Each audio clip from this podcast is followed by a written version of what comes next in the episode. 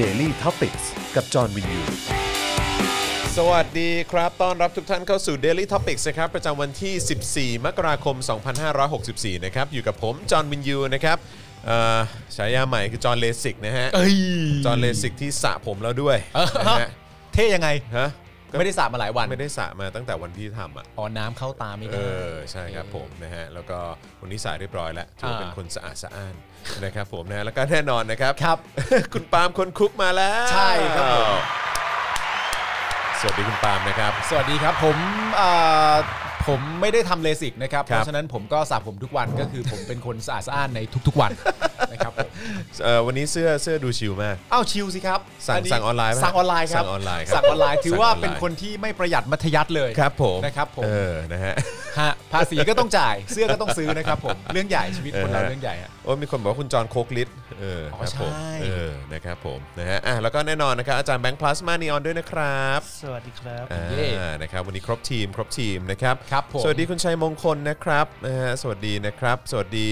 คุณหนูแป้ง สวัสดีคุณจิวจิวหรือเปล่าจิวหรือจิวผมไม่แน่ใจนะครับคุณเอนวีบอกว่าวันนี้จะพูดเรื่องราเมศด้วยไหมคะก็พูดหน่อยก็ดีนะ ได้ครับ เออ นะ ก็น่าสนใจ แล้วเดี๋ยวเรามาดูกันหน่อยดีกว่าว่า คนที่เขาเป็นคนสำคัญระดับโลกเนี่ย เออ เขาโดนเอารูปไปตัดต่อเยอะแยะมากมายเนี่ย เออ ก็ไม่เห็นเขาไปฟ้องใครเนอะ ใช่ อืมนะฮะ เห็น ครับผม เห็นคุณราเมศบอกว่าถ้าพ่อคุณน่ะโดนอย่างนั้นน่ะ เออ เออ นะฮะ คุณจะรู้สึกยังไง อ๋อ นะครับนะฮะคุณ คุณราเมศก็คงรักคุณชวนเหมือน เหมือนพ่อฮะครับผม รักรักเยี่ยงพ่อ รั ให้ กเยี่ยง นี่นะ พ่อ รักเยี่ยง ครับผม พ่อนะครับ นะฮะ ผมแต่จริ ครับ ง ผม ๆเป็นเรื่องปกตินะครับ เพราะว่าเอ่อในตำแหน่งประธานสภาเนี่ยนะครับ อืม ซึ่งก็เป็นตำแหน่งที่ก็ใหญ่โตนะฮะ ครับผม ก็ควรจะเป็นที่รักที่ใคร่ที่ชื่นชอบของคนทั้งประเทศอยู่แล้ว ครับผม นะครับ ผมแต่ว่าจะรักเยี่ยงพ่อหรือเปล่าเนี่ย อันนี้ก็อีกประเด็นหนึง อันนั้นอีกเรื่องนึง เออก็รักก็ได้ไงฮะ ใช่ไง รักก็ได้นะครับผม ครับผมนะ อ่า ก็นั่นแหละฮะเดี๋ยวเดี๋ยวเรามาคุยกันขำๆกันไปกับประ ครับ เด็นนี้นะครับ เพราะว่ารู้สึกไร้สาระเหลือเกินนะครับ ครับ แล้วก็ ผม ไม่แปลกใจเลยว่าอันนี้คือตัวอย่างหนึ่งที่ ฮะ แสดงให้เห็นว่าเอ่อประชาธิปัตย์กำลังจะสูญพันธุ์จริงๆอ่ะ เฮ้ยอย่างนั้นเลยเหรอ จริง อันนี้เป็นสิ่งที่เราสามารถเล็งเห็นได้เลยเหรอ ดูแค่นี้ดิต้อง อ๋อ ออกมาแบบว่าออกมาดิ้นกับเรื่องแค่เนี้ย ทุรน ออกม ทุรายใจ ใช่คือดูแบบมึงไร้สาระชิบหายเลย อ่า คือกูไม่อยากให้ราคาแม่ง อะไรนะ ช่วงนี้เขาอยู่แต่บ้าน อ๋อโค เขา วิด ไม่ เล เลย ย นะ เขาเลยไม่ค่อยโดนแสง เออ ใช่ใช่ อ๋อใช่ครัใช่บผม เห็นมีคุณผู้ชมเข้ามาว่าเออให้แสงคุณราเมศเขาหน่อย เออก็ให้เขาหน่อย ได้ได้เดี๋ยวให้ให้แป๊บหนึ่ง นะครับ ให้แบบให้แบบเอาเอาให้ได้เสียงหัวเราะแล้วเดี๋ยวไปกัน ใช่ เดี๋ยวไปต่อ ถูกต้อง นะฮะ ถูกต้องนะครับผม อ่า เดี๋ยวเราก็มาเมาส์กันนะครับ ครับ นะฮะเอ่อ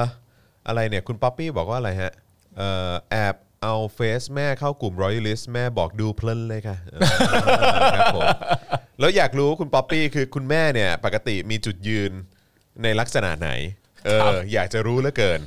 อยากจะ อ่า รู้เหลือเกินนะครับยังไงก็ก็อัปเดตหน่อยละกันนะครับลองลองเม้นเข้ามาได้ มี ะครับ จุด ว่า ยืนทางทางไหนทางสังคม เออไม่ ทาง จุด ป ยื ระ น ชาธิปไตย จุดยืนเกี่ยวกับ ใด ๆก็ตาม สถาบันยังไงบ้าง อ่า เออ อะไรเงี้ย เม้นเข้ามาก็ได้นะครัครับ บผม อาจารย์เอกชัยสวัสดีครับ สวัสดี นะฮะ ครับ เอ่อผมทำกาแฟเอง ล้างจานเอง ขี้เองครับผม ครับ นะฮะ ผม ก็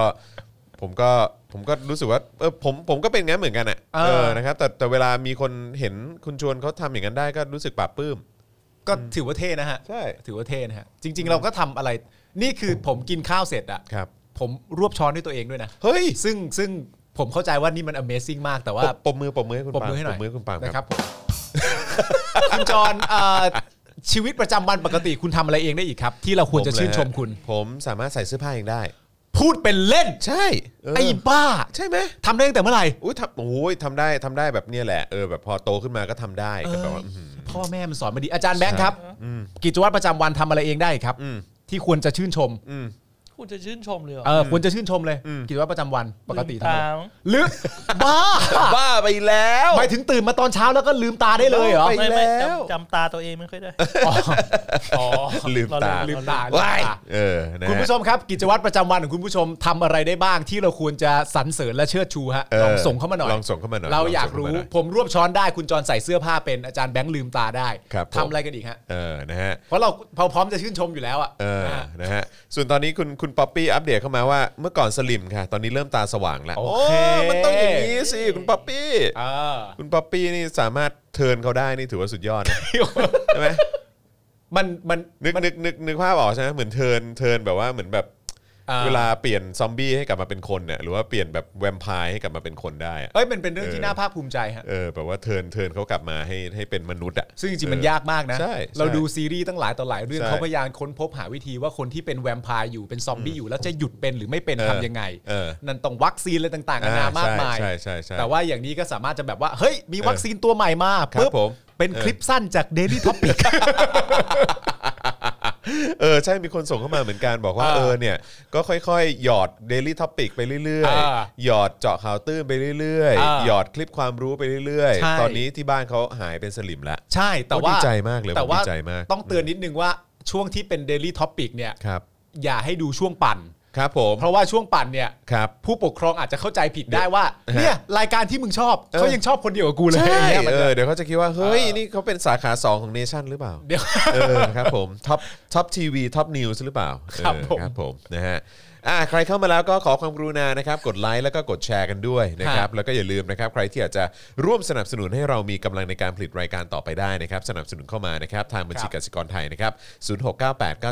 0698975539 หรือว่าสแกน QR Code ได้เลยนะครับนะฮะแล้วก็อย่าลืมนะครับว่าคุณสามารถสนับสนุนเราแบบรายเดือนได้นะครับทาง YouTube Membership นะครับกดปุ่มจอย หรือสมัครได้เลยนะครับ ข้างปุ่ม subscribe นะครับแล้วก็ไปเลือกแพ็กเกจในการสนับสนุนได้ แล้วก็อย่าลืมกดกระดิ่งนะฮะเตือนทุกๆ ครั้งด้วยนะฮะเราจะได้เอ่ออัปเดตคุณนะฮะ ครับ ว่ามีคลิปใหม่มาแล้วแล้วก็ อ่า ไลฟ์กับเราด้วยนะครับ ครับนะฮะแล้วก็เอ่อคือปุ่มจอยเนี่ยจะมีอยู่สำหรับคนที่ใช้ Android นะครับแต่ว่าถ้าเป็น iOS เนี่ยตอนนี้ปุ่มมันยังไม่อัปเดตนะค ค รั รั บบ นะฮะก็ไปดูในลิงก์ที่เราแปะไว้ในช่องคอมเมนต์ก็ได้ ครับ นะครับผ ผม ม นะฮะส่วน Facebook ก็กดปุ่ม Become a supporter ได้นะครับนะฮะก็อันนี้ก็เป็นการสนับสนุนแบบรายเดือนผ่านทาง Facebook ด้วยเหมือนกันนะครับจะส่งดาวเข้ามาก็ได้ หรือว่าจะไปช้อปปิ้งกันที่ Spoke Dark Store ก็ได้ด้วยเช่นเดียวกันนะครับนะฮะยังไงก็ขอบคุณทุกท่านมากๆ แล้วก็มีคนส่งข้อความเข้ามาหลังไมค์หาผมเยอะมากเลยว่าสรุป ครับ ผมไปทำเลสิกที่ไหน เออคุณได้รับความสนใจเรื่องการทำเลสิกเยอะมากเลยนะ ใช่นะครับยังไงผมก็แจ้งไปเรียบร้อยแล้ว ครั ต บ อบแทบจะผมคิดว่าน่าน่าจะครบทุกข้อความนะเออนะครับเพราะว่าส่งเข้ามาเยอะมาก น่าจะอื้อหือหลายสิบอ่ะ อ่า น่าจะมีแบบ 30-40 ข้อความได้ ทั้งใน ใช่ Twitter ทั้งใน Instagram ทั้ง อ่า ในเอ่อข้อความใน Facebook อ่าน นะฮะแฟนแฟนเพจผมเอง หรือว่าใน Daily Topics เอง หรืออา แบบช่องทางอื่นๆ ผมก็พยายามเข้าไปตอบให้หมดนะครับนะฮะยังไงก็เอ่อถ้าเกิดว่าไปที่โรงพยาบาลนั้นแล้วเนี่ยก็ช่วยบอกเขาด้วยละกันว่าคุณจอห์นวินยูแนะนำมา เอ้ยและสิ่งที่หลังจากเขาพูดอย่างนั้นแล้ว สิ่งคที่รับ เขา ผม จะได้ไปก็คือ ก็ไม่มีอะไรฮะ ไม่มีอะไรครับบอกเฉยๆก็บอกเฉย แต่ก็บอกหน่อย เป็น บอก การ หน่อยก็ได้ mention เออเมนชั่นหน่อยว่าเออ อ่าน นะเอออะไรแบบเนี้ยนะฮะ อ่า เออคุณชาวาวาหรือเปล่าผมออกเสียงถูกหรือเปล่าผมไม่แน่ใจ แต่ว่าเขาทักทายมาจากสหรัฐอเมริกา ๆ นะ อ๋อ ครับ สวัสดีครับ นะฮะซึ่งผมก็รู้สึกสงสารคุณชาวาวามากเลย ที่ เพราะว่าดันอยู่ในประเทศที่ล่าสุดคุณเห็นภาพไหม ภาพอะไร เขามีเอ่อมีการเอ่อเอาทหารมา อืม ประจำการที่วอชิงตันดีซี ทำไปเพื่ออะไรฮะ เข้าไปเข้าไปเอ่อเข้าไปตรึงกำลัง อืม ปกป้องรัฐ อืม สภา อ่า ใช่ไหมเพราะว่า อืมอืม ก็เขาจะมีการประชุมสภาอะไรต่า อ่าง ใช่ ๆด้วย แล้วก็เดี๋ยวโจไบเดนเนี่ยในฐานะ อ่า ที่เอ่อได้รับการเลือกตั้งอย่าง ครับ ถูกถูกต้องตามกฎหมายใช่ไหมฮะ อ่า เอ่อมาเป็นประธานาธิบดี อ่า คนต่อไป นี่คือคำพูดคุณนะ ไม่ใช่คำพูดทรัมป์นะ ไม่ไม่ไม่ไม่ เพราะถ้าคำพูด ไม่ใช่ ทรัมป์เนี่ย อีกเรื่องหนึ่ง อาจจะ อีกเรื่องหนึ่ง อ่า ใช่ใช่แต่ว่าก็นั่นแหละก็คือเออเขาเรียกว่าอะไรอ่ะไอ้เนี่ยแหละก็ก็มีทหารเขาไปปกป้องไป อ่า ดูแลความปลอดภัย อืม รัฐสภา อ่า แล้วก็การการเขาเรียกว่าอะไรการเข้ารับตำแหน่ง อ่า ของประธานาธิบดีที่มาจากการเลือกตั้งด้ อ ว ย่าง ย ถูกต้อง ใช่ ซึ่งผมก็ อ่ารู้ รู้สึกสงสารคุณชาวาว่ามาก ๆ เลยที่ ใช่ครับ ดันเป็นคนไทยที่ที่ไปอยู่ในประเทศที่ทหารน่ะ อืม ไม่ปกป้องประชาธิปไตย ผมผมผมสอรี่แทนคุณชวาวาจริง ๆ นะครับ เห็นใจเนาะ ผม ดัน โอ้ย ดันไปอยู่ในประเทศไม่พัฒนา คุณได้อยู่ในประเทศอะที่ผู้ที่ได้รับการเลือกตั้งมาอย่างถูกต้องในระบบของประชาธิปไตยถูกปกป้องอะ อืม ผมว่าโหผมสงสารคุณว่ะทำไงดีวะเนี่ย น่าเศร้าเนาะ เศร้าอะผมเศร้าแทนคุณมากเลย นะฮะ อยากกลับมาอยู่ไทย อุตส่าห์ดันด้นมาเนาะ เออ นะ บินไปอเมริกา ใช่ ก็แบบว่าบินไปแบบอื้อหือ เออ ต้องใช้เวลากี่สิบชั่วโมงก็ไม่รู้ ใช่ แล้วย้ายชีวิตถิ่นฐาน อืม ไปอยู่ในประเทศที่ให้ความสำคัญกับประชาธิปไตย ใช่ เออ คือ เศ เอ ร้า อ จัง ตามตามที่คุณสายลมพูดมาถูกต้องคือมันน่าเศร้ามากนะฮะ ที่คุณอยู่ในประเทศที่ทหารรู้จักหน้าที่ตัวเองอะ ใช่ น่าเศร้านะฮะ อืมใช่ เราคุณเขาไม่เคยคำลูกจ็อบเราเลยนะฮะ ใช่ใช่ เขาทำหน้าที่ถูกต้องเขาปกป้อง สงสารมาก ระบอบ เลย ประชาธิปไตย อืม เขาไม่ยึดอำนาจเสียเอง อืม ซึ่ง ทำไมไม่ทำอ่ะ แล้วก็ล่าสุดก็ผมผมว่ามันเป็นเรื่องน่าละอายอย่างหนึ่งนะ คืออะไรฮะ คือถ้าถ้าเกิดเมืองไทยเนี่ยเราก็จะเห็น อืม ทหารทุก ๆ เหล่าทัพอย่างพ ครับ บทบพบทรพบเอ่ออะไรเอ่อทอใช่ไหม ครับพวกแม่งอะฮะ เออเออใช่แล้วก็แล้วก็พบตรด้วย ค อะ รับ ไรอย่างเงี้ยเออ อ่า เขาก็จะมานั่งเรียงเออเป็นนั่งโต๊ะเรียงหน้ากระดาน เรียกเป็น ใช่ไหม ตับเรียกเป็นตับเลย ใช่ในวันที่เขายึดอำนาจอ่ะ ครับ เออในวันที่เขาในวันที่เขาแสดงความเสียสละในการ อ่ายึ ยึดอำนาจ แสดงแสเออยงานุภาพ ใช่เขาก็จะนั่งนั่งเรียงกันแล้วก็ประกาศใช่ไหม อ่า เออบอกว่าอ่ะเราได้ทำการยกเลิกฉีกรัฐธรรมนูญนี้แล้วนะ อืม อะไรอย่างเงี้ยแล้วก็ อ่า เราก็เข้ามาปกครองประเทศนี้แล้วนะอะ อ่า ไรย่างเงี้ย ก็คือ เ เสียสละเข้ามาดูแลให้แล้วนะ เสียสเข้ามายึดอำนาจนะอะไรอย่างเงี้ยแต่ อืม ล่าสุดเนี่ยไอ้พวกทหาร อ่า ระดับแบบเฮดเฮดท็อปท็อปของสหรัฐเนี่ย เออ ออกมาเซ็น เออ เอกสาร ใช่ บอกว่าเราจะร่วมกันปกป้องรัฐธรรมนูญนะ เออ ผมแบบเฮ้ยเหี้ย ซึ่ง รัฐธรรมนูญเนี่ยมันเป็นกฎหมายสูงสุดของประเทศ ใช่ อยู่แล้ว ใช่ แล้วก็ยังจะปกป้องกัน ใช่ คือคือคุณจะล้าหลังไปมากกว่านี้ได้ด้วยอะไรอะผมไม่ ต เข้า ล ใจ กมากเลย แปลก ผมผมไม่เข้า ลย ใจจริงๆ ผมแบบผมงงมากเลย ครั ว่า บ เขา ผม แบบ อืม เขาคือเขามีกระดูกสันหลังกันด้วยเหรอ ปกป้องประชาธิปไตยข้อที่หนึ่งนะซึ่งซึ่งเป็นเรื่องที่เชยมากอะนะ อืมอืม ปกป้องประชาธิปไตย อืม ทหารรู้จักหน้าที่ของตนเอง อืม แล้วก็ทำตามหน้าที่ของตัวเองได้อย่างดี อืม แล้วก็ทำให้คนในสังคมมีสิทธิทุกคนเท่าเทียมกัน ซึ่งเหล่านี้มันล้าหลังมากคุณคุณนึกภาพออกไหม ใช่คือถ้า เออ เกิดว่าถ้าเกิดว่าคือมีจินตนาการสักหน่อยอะ เออ ดูอย่างของเมืองไทยอย่างเงี้ย เออ ถ้าคุณยึดอำนาจนะ อืม โอ้โห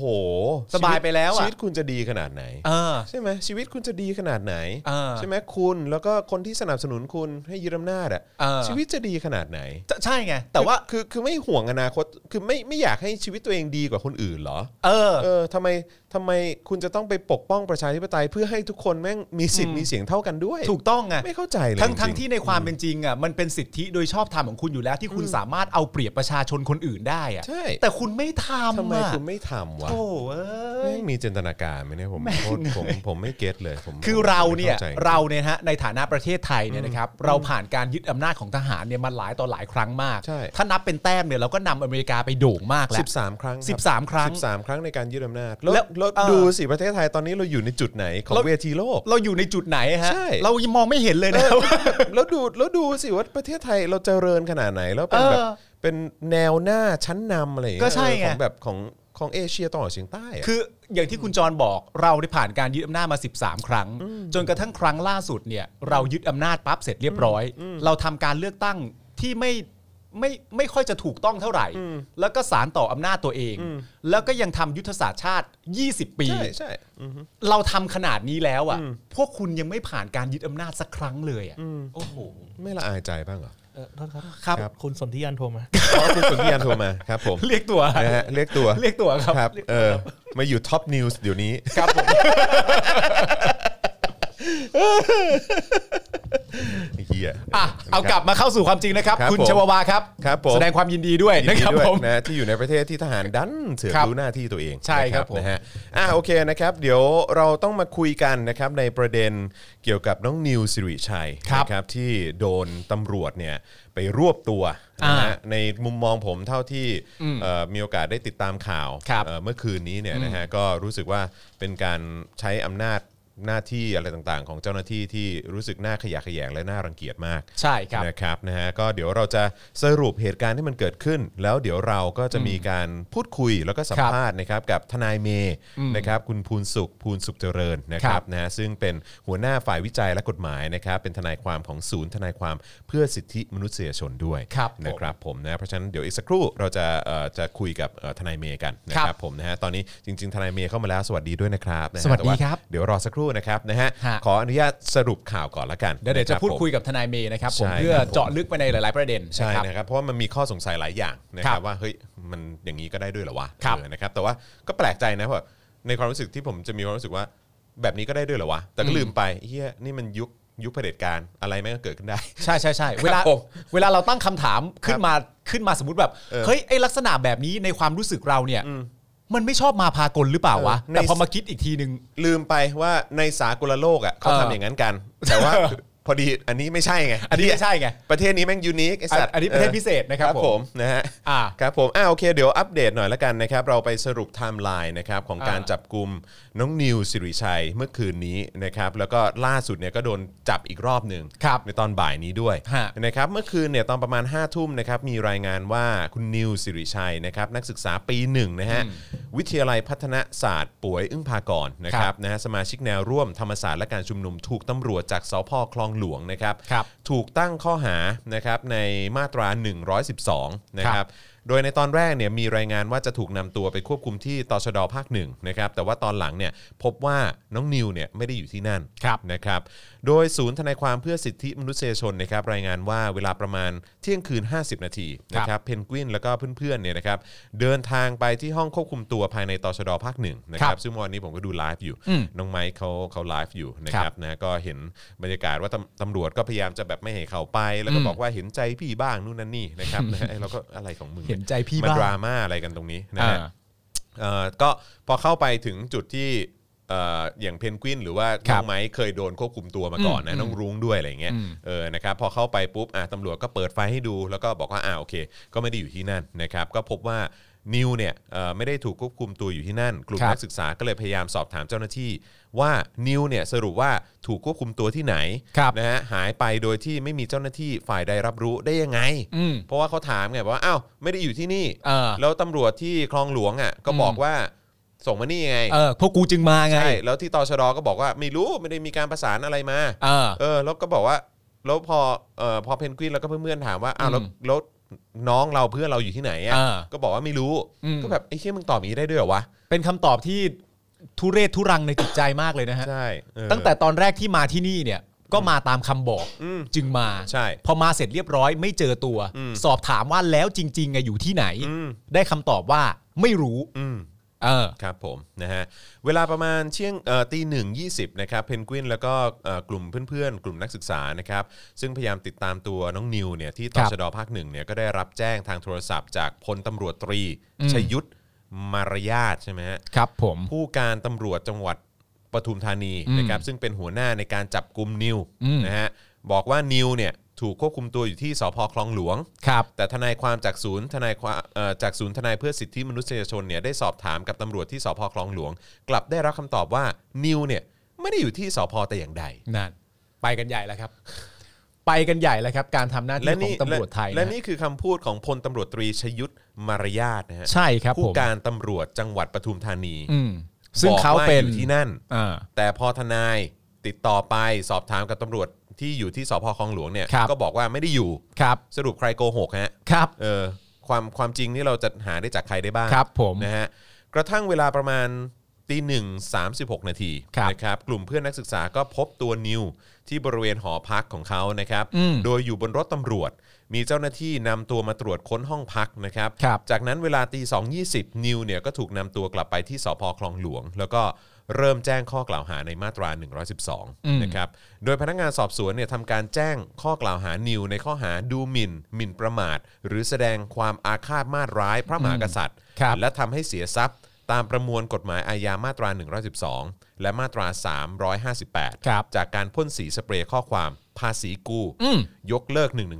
ครับ 112 บนรูปของพระบรมวงศานุวงศ์ อืม และป้ายหน้ามหาวิทยาลัยธรรมศาสตร์รังสิตรวม 6 จุดด้วยกัน โอ้ นะครับ ครับ โดยนิวเนี่ยนะฮะฝากข้อความเป็นจดหมายที่เขียนด้วยลายมือของตัวเองนะครับ ส่งมาถึงเพื่อนว่าให้สู้ต่อนะครับ และถ้าเกิดขอพรได้หนึ่งข้อเนี่ยอยากจะขอให้คนเนี่ยเท่ากับคนครับ อืม ข้อความในจดหมายเนี่ยระบุถึงเพื่อนๆนะครับพ่อแม่พี่น้องผู้ใฝ่ฝันในประชาธิปไตยนะครับบอกว่า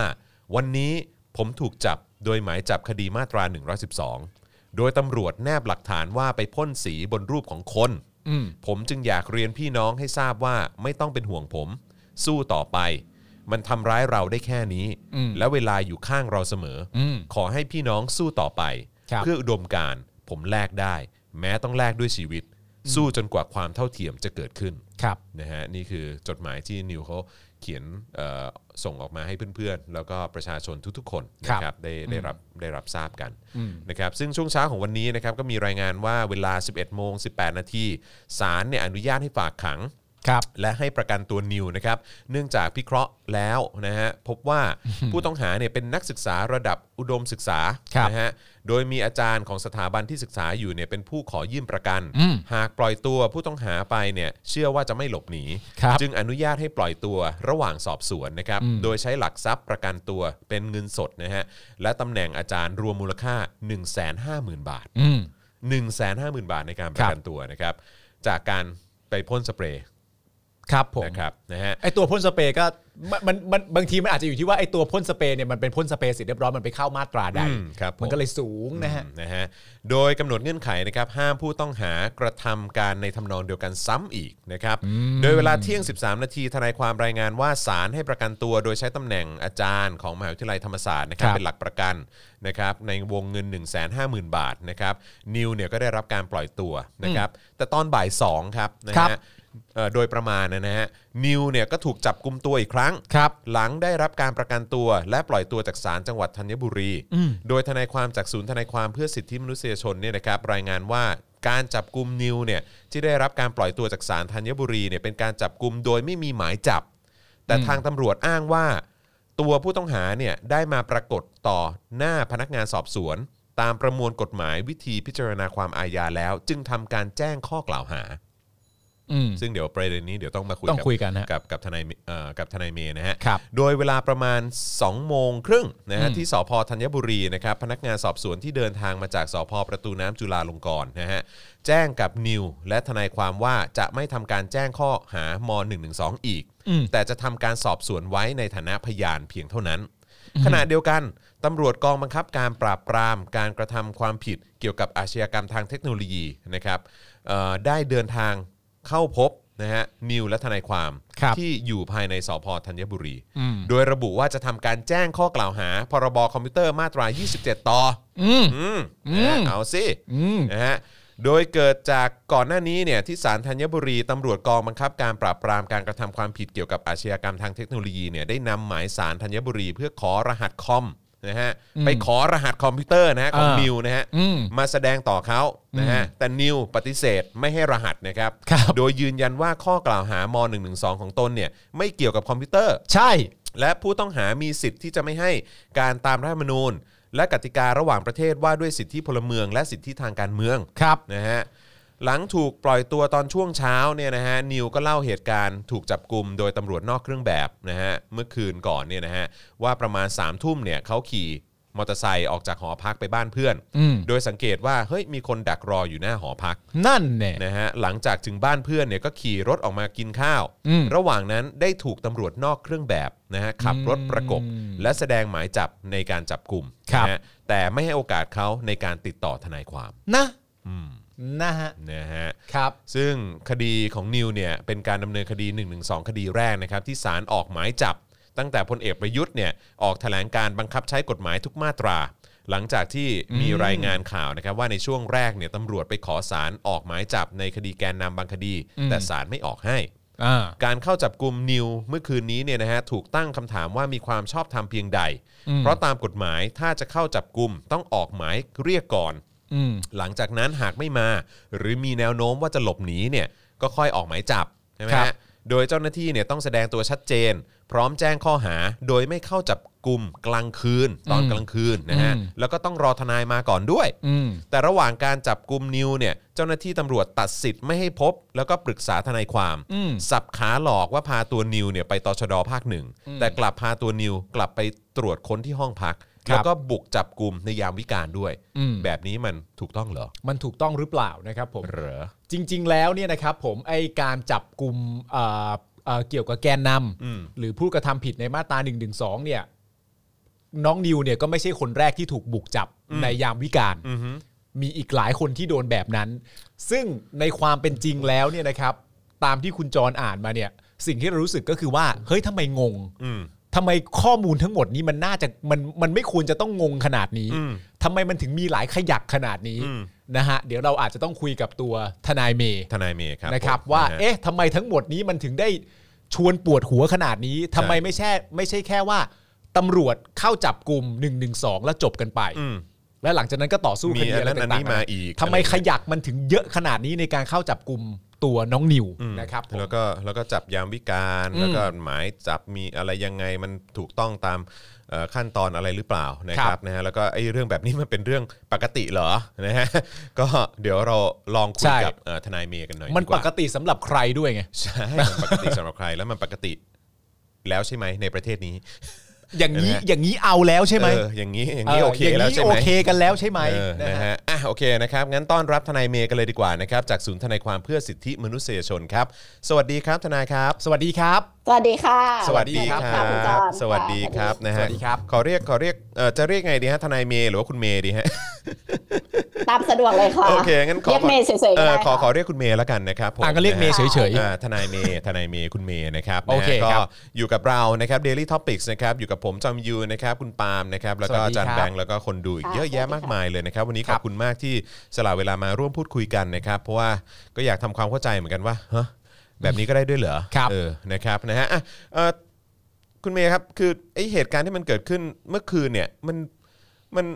คือเราสามารถใช้คำนี้ได้เลยป่ะฮะว่ามันมันมันไม่ปกติมันผิดปกติมันมันผิดหลักกฎหมายมัน อืม มันมันมันมันไม่ถูกต้อง มันไม่ชอบมาพากล เออ แปลกๆบางอย่างหรือเปล่า อืม คือคือจริงๆต้องบอกว่ามันมันผิดปกติตั้งแต่ประเทศนี้ปกครองด้วยด้วยระบอบ อืม เผด็จการแล้ว ครับนะคะ ครับผม เออแต่ว่าจริง ๆ เนี่ยถ้าเรามองก็คือว่าเออ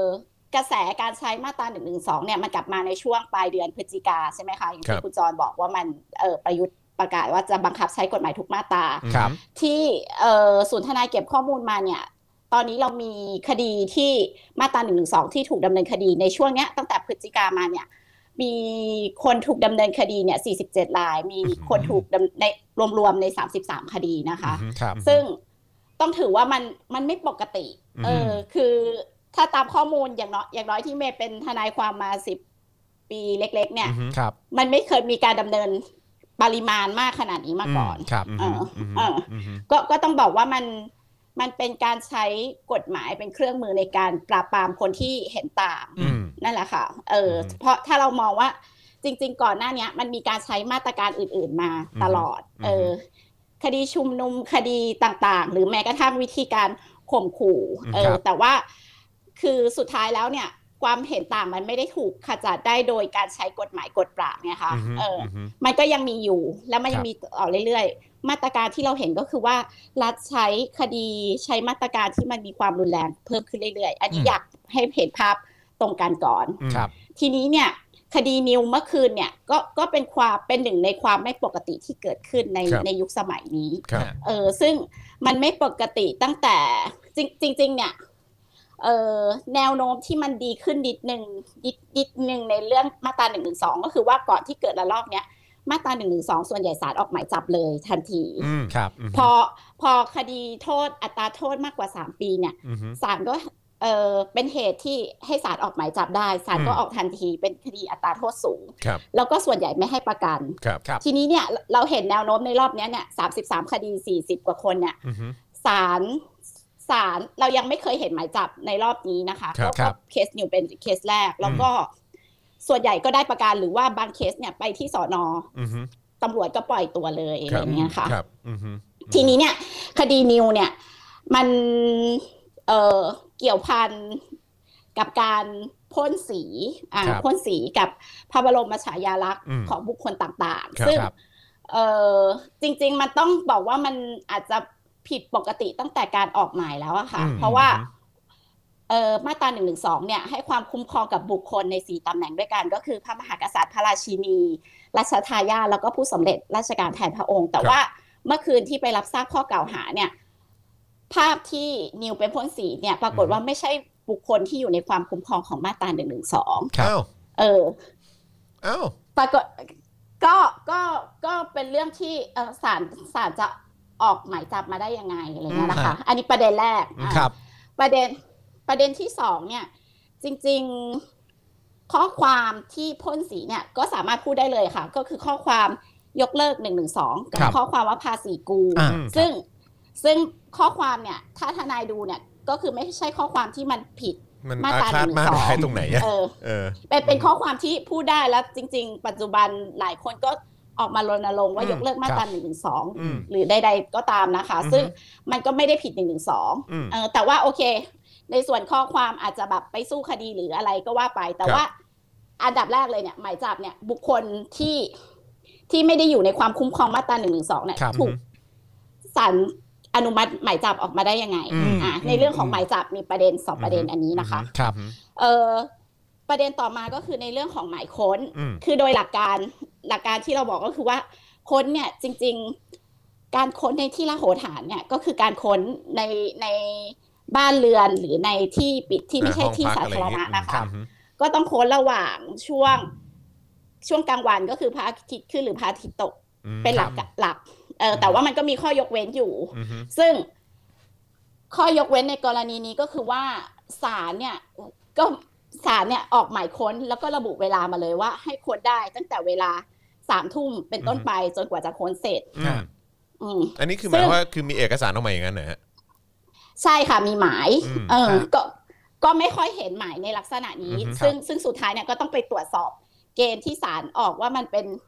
เป็นคดีพิเศษกว่าคดีอื่นยังไงนะคะ ืมอืม เอออันนี้ซึ่งซึ่งเราก็ยังไม่รู้เหตุผลของศาล อ๋ออั อันนั้น โอเค แต่ว่า อือฮึ ข้อสังเกตก็คือว่า โอเค การค้นมีหมายก็จริง แต่ว่าตอนค้นอะขณะค้นอะเออมีการนำตัวไปโดยที่ คือไม่ได้แสดงหมายค้นก่อนด้วยนะคะ นิวมาเห็นหมายค้นหลังจาก ค้นเสร็จแล้ว หลังจากที่ค้นเสร็จแล้วเออ นะฮะ แล้วแล้วจริง ๆ วัตถุพยานเนี่ยจริง ๆ เวลาเก็บยึดเนี่ยมันต้องทำบันทึกตรงนั้น แล้วก็เซ็นรับรองกับตรงนั้นว่ามัน อืม เป็นเป็นของที่ยึดจากห้องอะไรอย่างเงี้ยค่ะ อืม ก็ปรากฏว่า ปรากฏว่านิวเองเนี่ยก็ไม่ได้เห็นแบบไม่ได้ยืนยันว่าสรุปแล้วยึดอะไรไปบ้างอะไรเงี้ อื ย ม เป็นกองรวมๆไป แล้วก็ถูกแยกตัวกลับมาขึ้นรถ อืม แล้วก็เห็นของอีกทีก็คืออไม่ได้เห็นของมากลับมาอยู่ในหอและมาทำ อือฮึ บันทึกกันที่สอนอซึ่งเราก็ไม่รู้ว่าสรุปแล้วของในหอนี่มันเป็นของมาจากห้องนิวจิวหรือเปล่า มันเป็นของใครบ้างอะไรอย่างเงี้ยมันก็มีประเด็นมีพิรุษอยู่ อืมอืม อันนี้เป็นเรื่องเรื่องการค้นนะคะ ครับ ครับ ประเด็นใหญ่ประเด็นที่ 3 ก็คือว่า การที่เจ้าหน้าที่เนี่ยไม่ยอมแจ้งสถานที่ควบคุมตัวที่แน่นอน ซึ่งมันมันนำมาสู่ความ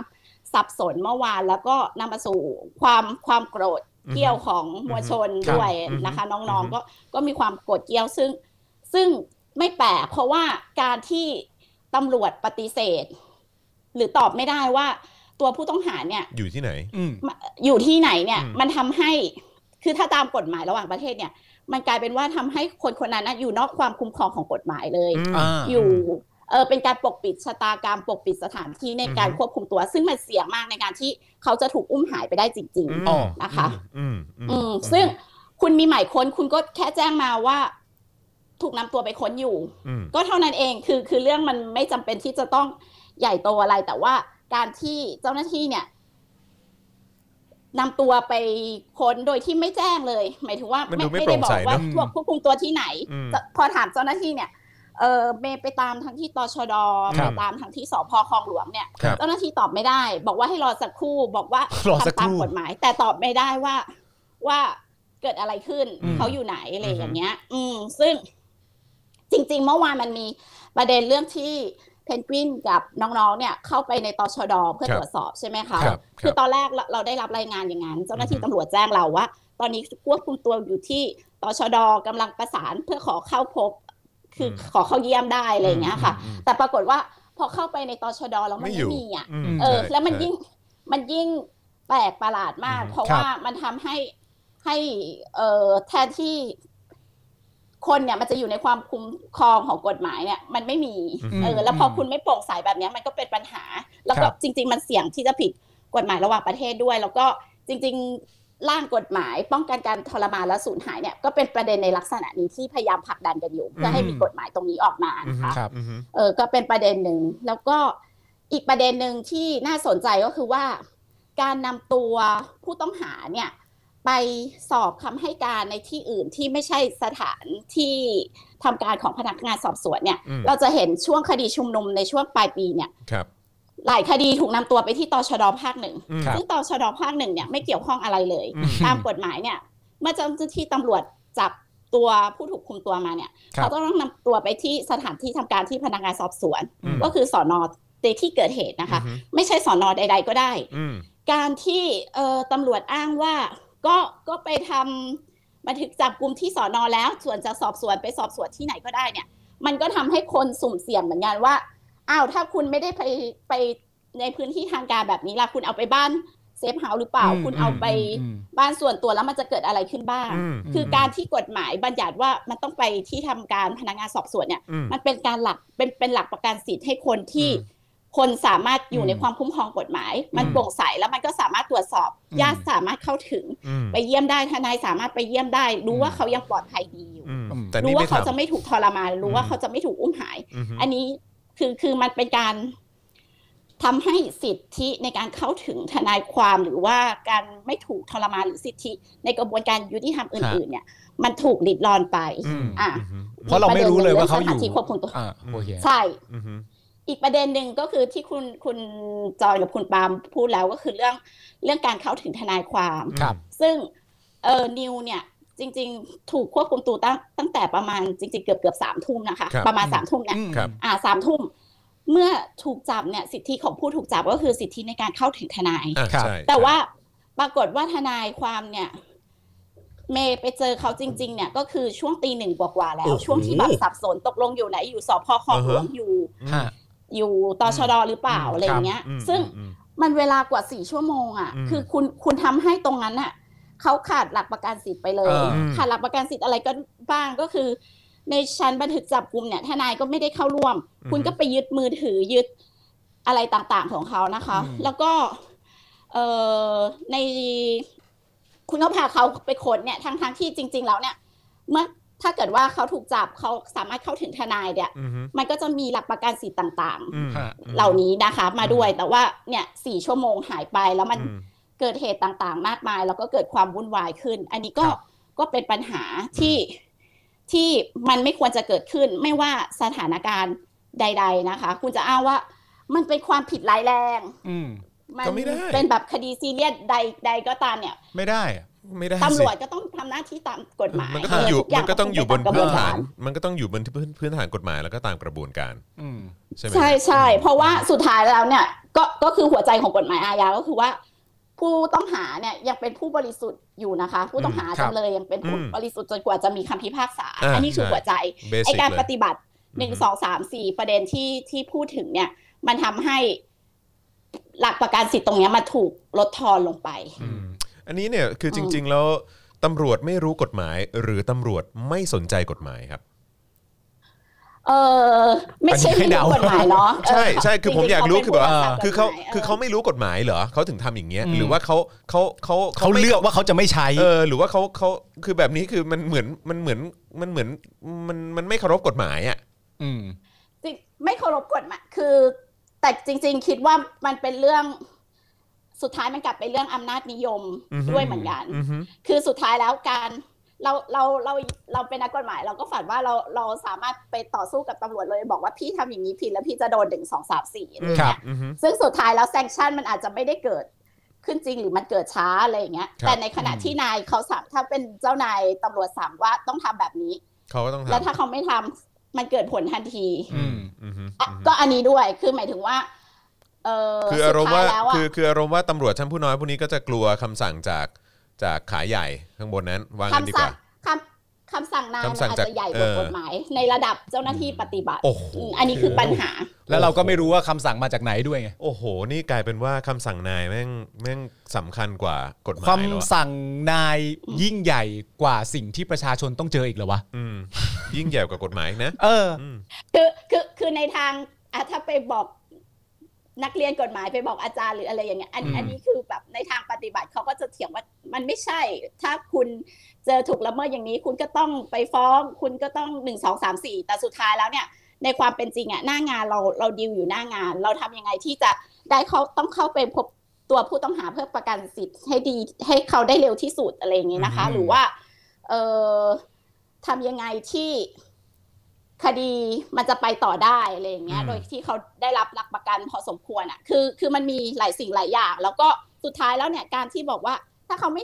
ทำไม่ถูกก็ไปดำเนินคดีสิ ม คือคิดดูสภาพคนที่ถูกดำเนินคดี ครับ ในเหตุที่มันไม่สมควรน่ะ อือฮึ เออ มัน มันเป็นภาระอยู่แล้วอะภาระทั้งเศรษฐกิจสังคม ใช่ ภาระทางจิตใจ ครับ เออ เวลา ต้อง อืม ต้องมาเสียเวลาดำเนินคดีกลับ อืม อี อื ก ม อะไรเงี้ย อืม แล้วมันก็เป็นภาระที่ ที่เขาเป็นคอสที่เขาต้อง จ่ายเพิ่มขึ้น อืม อีกอะไรอย่างเงี้ย อืม เออ มัน มันก็คือการโยนภาระทั้งนั้นเลยอะ อืมอืม อืม คือแทนแทนที่เจ้าหน้าที่จะเคารพกฎหมาย แล้วก็ดำเนินอะไรต่างๆ ให้มันถูกต้องโปร่งใสเป็นไปตามกระบวนตามกฎหมายที่มันถูกต้องเนี่ย อืม คือมันก็มันมันก็จะโปร่งใสแล้วก็มันก็จะแฟร์กับทุก ๆ ฝ่าย แต่เขาเลือกที่จะทำตามคำสั่งของนาย อืม มากกว่าแล้วกลายเป็นว่านอกจากประชาชนจะถูกแบบลิดรอนสิทธิเสรีภาพอะไรต่างๆ แบบนี้แล้วเนี่ยอย่างกรณีของน้องนิวเนี่ยก็คือหายไปเลย 4 ชั่วโมง อืม หาตัวไม่เจอเลย4ชั่วโมงเข้าถึงทนายความก็ไม่ได้ อืม หมายค้นอะไรต่างๆ ก็ไม่เห็น อืม หลังจากที่ค้นเสร็จแล้ว โอ้โห นี่มันนี่มัน จริง เราอยู่ในประ จ เทศอะริง ไร ๆ ของ ฮะเนี่ย นิวเนี่ย อืม นิวนิวเขามีเบอร์โทรทนายอีก ครับ ท่านหนึ่งอยู่ในมือถือด้วย ครับ คือเขา ครับ สามารถโทรหาทนายได้เลยถ้า อืม ถูกจับ แต่ว่า โดนยึด เขาก็ถูกปิดกั้น อืม เออถูกถูกไม่ให้โทรศัพท์แล้วก็ถูกยึดมือถือไป อืม จริง ๆ เขาให้แบบเหมือนให้แว็บเดียวที่โทรหาทนาย อืม แล้วก็แค่บอกว่าอยู่สพคลองหลวงอ่ะ ให้ เรา มา เราก็ นะ ตามไปที่สพคลองหลวง อืม แต่ว่า ค ป รับ รากฏว่าติดต่อไม่ได้แล้วอะไรอย่างเงี้ยคือ อืม คือคือการเข้าถึงมันไม่ใช่แค่แบบเอออยู่นี่นะแล้วก็จบอ่ะ อืม แต่ว่า อืม คือแปลว่าคุณคุณต้องแบบสามารถคอนแทคกันได้ อืม ยืนยันได้ว่าคุณอยู่ที่ไหนอะไรอย่างเงี้ยค่ะ อืมอันนี้อันนี้ผมถามถามความเอ่อเพื่อเป็นความรู้ผมนิดนึงคืออ ม คือเอ่ออย่างที่เอ่อคุณเมย์บอกว่าเฮ้ยจริง ๆ แล้วมันก็สามารถดำเนินคดีกลับได้นะคือหมายความว่าแบบว่าอย่างคล้ายๆ 157 อะไรแบบเนี้ยเหรอฮะ หรือว่าแบบในใน ใช่ นกรณี ใช่ค่ะ แบบนี้ ก็คือเป็นกรณีที่ปฏิบัติหน้าที่โดยไม่ชอบหรือ ม ถ้าเป็นกรณีที่เออเขาไม่ได้กระทำความผิดเลยอะไรเงี้ยแล้วเจ้าหน้าที่มากลันแกล้งอะไรเงี้ย อืม ก็จะเป็นอีกมาตราหนึ่งอะไรเงี้ย อืม ก็ก็มีค่ะ แต่ว่าสุดท้ายแล้วเนี่ยภาระมันจะไปตกอยู่ที่ตัวเขาที่ต้องพิสูจน์ว่าเจ้าหน้าที่กระทำความผิด อืม เออ แล้วแล้วแล้ว แล้ว ใน ก็ แล้วในในในช่วงเวลานี้ที่มันมีการประกาศพรกฉุกเฉินอะไรต่างๆ เหล่านี้ อันนี้มันคนละเรื่องกันมันไม่เกี่ยวกันใช่ไหมมันสามารถฟ้องกลับได้ใช่ไหม เออคืออันนี้ หรือ เขา เขา ไม่หรืได้อเขาจะอ้าง ใช้อำนาจตามพรก อ๋อ ค่ะ โอเค เออ โอ ถ้า เค ถ้าเป็นเรื่อง คือถ้าเขาระบุ ปัญหาก็คือว่า ใช่ไหมฮะอืม ถ้าเขาใช้ถ้าเป็นเรื่องพรกเนี่ยเขาใช้อำนาจตามพรกฉุกเฉินเนี่ย โอเค ก็จะตรวจสอบไม่ได้อีก อ่า เออ โอเค เจ้าหน้าที่ก็จะมีความคุ้มกันเพิ่มมากขึ้นอีก อ่า อันนั้นก็ โอเค เป็นปัญหาค่ะ อืมอืมอืมอืมนะฮะ อืม ซึ่งถ้าถามอีกประเด็นหนึ่งเพราะว่าอย่างที่เราคุยกันมาทั้งหมดว่าเรื่องทั้งหมดนี้มันไม่ควรจะงงขนาดนี้ อืม ในการใช้มาตรา1นึเข้าจับกลุ่มตัวน้องนิวเนี่ยนะฮะ อันนี้ถามถามในลักษณะประสบการณ์และอาจจะเป็นการคาดเดาด้วยกันนะว่า แล้วทำไมมันถึงสับสนขนาดนี้ฮะในการที่เข้าไป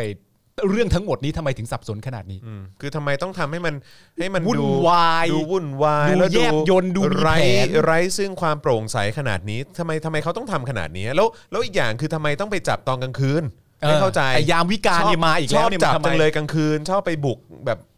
เวลาเนี้ยผมผมไม่เข้าใจว่ามันคืออะไร ก็อันนี้ก็ตอบไม่ได้เหมือนกัน แต่ว่าคือในหนึ่งเนี่ยมันมันสร้างความหวาดกลัวให้คนได้ อืม หรือการจับกลางคืนมันก็ทำให้ให้คนที่จะออกมาติดตามหรืออะไรอย่างเงี้ย อ๋อ น้อยลง อืม ด้วยนะคะ อืม เออหรือแม้กระทั่งการพาตัวไปที่ตชดภาคหนึ่งทั้งทั้งๆที่เหตุเกิดในพื้นที่อื่น ๆนะคะ ครับ เออพูดถึงคดีอื่นด้วยเนี่ย ฮะ มันก็ห่างไกลที่ที่ทำให้คนเนี่ยไม่สามารถเข้าถึงอ่ะ ครับ ถ้าเราจะเห็นบรรยากาศ อืม ที่สอนอต่างๆอ่ะ อือฮึ มันจะมีคนสามารถไปให้กำลังใจไปซัพพอร์ตไปอะไรก็ได้ อ่ะใช่ แต่ ใช่ พอคุณพาพาไปตชดภาคหนึ่งอ่ะ ไกล จบ โพน ไกลมากเลยนะ อืมอืม มันมันไกลแล้วต่อให้ไปยืนข้างหน้า อือฮึ แต่ว่าคุณ กว่าจะ ตัว เข้าไป คุ อี ณ ก ถูก อืม นำเข้าไปอีกในค่ายเป็นกิโลอะไรอย่างเงี้ย ครั ค่ะ บครับ มันก็เป็นปัญหา เออ แต่ว่าแต่ว่า ซึ่ง คือคือเอาจ ซึ่งนั่นแห ริงๆละค่ะ คือมันไม่ถูกต้องตั้งแต่ต้น ใช่ ในการที่จะเอาไปอยู่ที่นั่นแล้วไปสอบสวนที่นั่นคือคือมันไม่ถูกต้องอยู่แล้ว เพราะจริง ๆ แล้ว ถ้าจะสอบสวนต้องสอบสวนในในพื้นที่ที่มันเกิดเหตุ อืม ใช่ไหมฮะ ค่ะ เออ แต่ว่าสุดท้ายอ่ะสุดท้ายคือ คือทั้งหมดทั้งมวลอ่ะมันคือการสร้างภาระให้กับคนที่ออกมาแสดงออกเห็นต่าง แล้วก็เป็นการใช้มาตรการในการควบคุม อืม การใช้กฎหมายการใช้กระบวนการยุติธรรมเนี่ยมันเพื่อตอบคนอื่นได้ว่า ถ้าคุณไม่ผิดคุณก็ต่อสู้คดีไปก็คือพิสูจน์ตามกระบวนการอะไรอย่าง ซึ่งมัน เงี้ย ทุเรศนะ แต่ว่า อืม แค่ดำเนินคดีเนี่ยมันก็คือเป็นการสร้างภาระแล้ว อืม เอออหรือยกตัวอย่างคดีง่าย ๆ ที่ผ่านมาเนี่ยคดีจ้า อืม คดีหมิ่นหมา อืม ที่ที่ผ่านมาสี่ห้าปีแล้วเพิ่งยกฟ้อง ครั อะ่ะ บ ครับ คุณอาจจะสุดท้ายเจ้าหน้าที่รัฐบอกว่า นี่ไงก็พิสูจน์ก็ก็คือศาลไม่ได้ลงโทษอะไรเงี้ย อืมใช่ แต่สี่ห้าปีคนคนหนึ่งที่ต้องอยู่ในกระบวนการซึ่งมันเห็นอยู่แล้วว่ามันไม่ควรถูกดำเนินคดีอะ่ะ อืม เออทำไม แม้จะบอกว่าจำเลยชนะคดียกฟ้องนะคะ แต่ว่าคนที่แพ้นี่คือคือกระบวนการยุติธรรมไทยที่มันล้มเหลวที่มันไม่สามารถกลันกรองคดีแบบนี้ได้ที่มันถูกนำมาใช้เป็นเครื่องมือกลันแกล้งทางการเมือง แล้วก็ต้องไม่ลืมนะว่าระหว่างที่อยู่ในในกระบวนการที่จะต้องต่อสู้คดีอะไรต่างๆเนี่ยบางคนก็ห้ามออกนอกประเทศ ใช่ เดินทางอะไรก็ไม่ได้ ต้องไปรายงานตัวหนู่นนั่นนี่อะไรคือแบบว่าสร้างภาระแล้วก็แล้วก็เนี่ยคืออย่างอย่างอย่างที่คุณเมย์บอกจริงๆแหละก็คือว่าเออมันมันแสดงถึงความล้มเหลวของ ใช่ กระบวนการยุติธรรมของไทยจริง ๆ นะ มันก็เหมือน เออ ตีหัวเขาแล้วพอผ่านมาห้าหกปีก็บอกว่านี่ไงขอโทษแล้วนะเนี่ยถูกว่า ก็ เออ จริงๆ นอกจากปฏิรูปสถาบันกษัตริย์ในข้อเรียกร้องของน้องๆเนี่ย ครับ เฉพาะศูนย์ทนายเนี่ยมีข้อเรียกร้องอีกอันหนึ่งก็คือต้องปฏิรูปกระบวนการยุติธรรมด้วย โอ้ แน่นอน สมควรครับผม แน่นอนครับ ฮะ แน่นอนครับ แล้วก็เอ่อนอกจากกรณีของน้องนิวแล้วเนี่ย ซึ่งคือคือตอนนี้น้องนิวน้องนิวเอ่อออกมาแล้วใช่ไหมฮะ คือ ใช่ค่ะ ใช่ ตอ ค่ะ นนี้ตอนนี้เรียบร้อยแล้วเนาะเออก็คือ ค่ะ เป็นเป็นอิสระแล้วเนาะ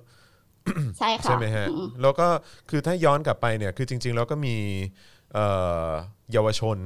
ที่โดน1นึด้วยเหมือนกันเอ่อคุณเมย์ช่วยช่วยเล่าช่วยเล่ากรณีเหล่านี้หน่อยได้ไหมครับ แล้วความความ คือสำหรับผมผมช็อกมากที่เยาวชนโดน1นึอ่ะ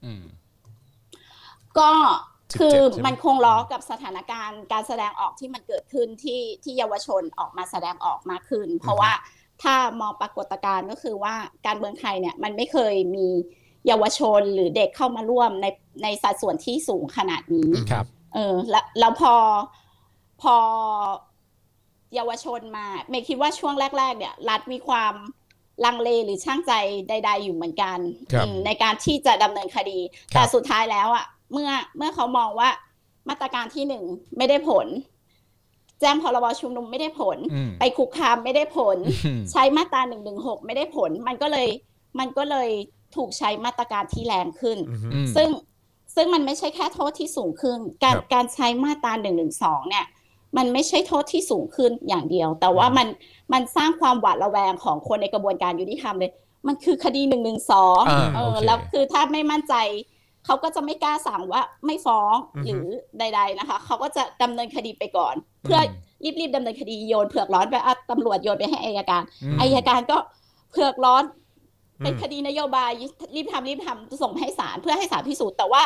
ทุกคนเซฟหมดตำรวจอายการศาล อืม ดำเนินคดีเซฟหมด สุดท้ายยกฟ้องก็ได้ ถ้าเกิดไม่เข้า แต่ว่า แต่คนที่เสีย แต่ หาย ว่า ก็ คคืนอป ไม่ ระ เซ ชา ฟ ชน คือประชาชน ครับ อืม เอ อืม อ อืมซึ่งมันแฟร์เหรอ มันถูกต้องเหรอ ใช่ กับสิ่งที่มันกำลังเกิดขึ้น มัน อยู่ แต่ว่า บบ คือ ใน เยา ประ ว เทศ ช ไท น ย เนี่ยมันมีมันมีข้อคอนเซิร์นเป็นพิเศษ ครับ อีกก็คือว่า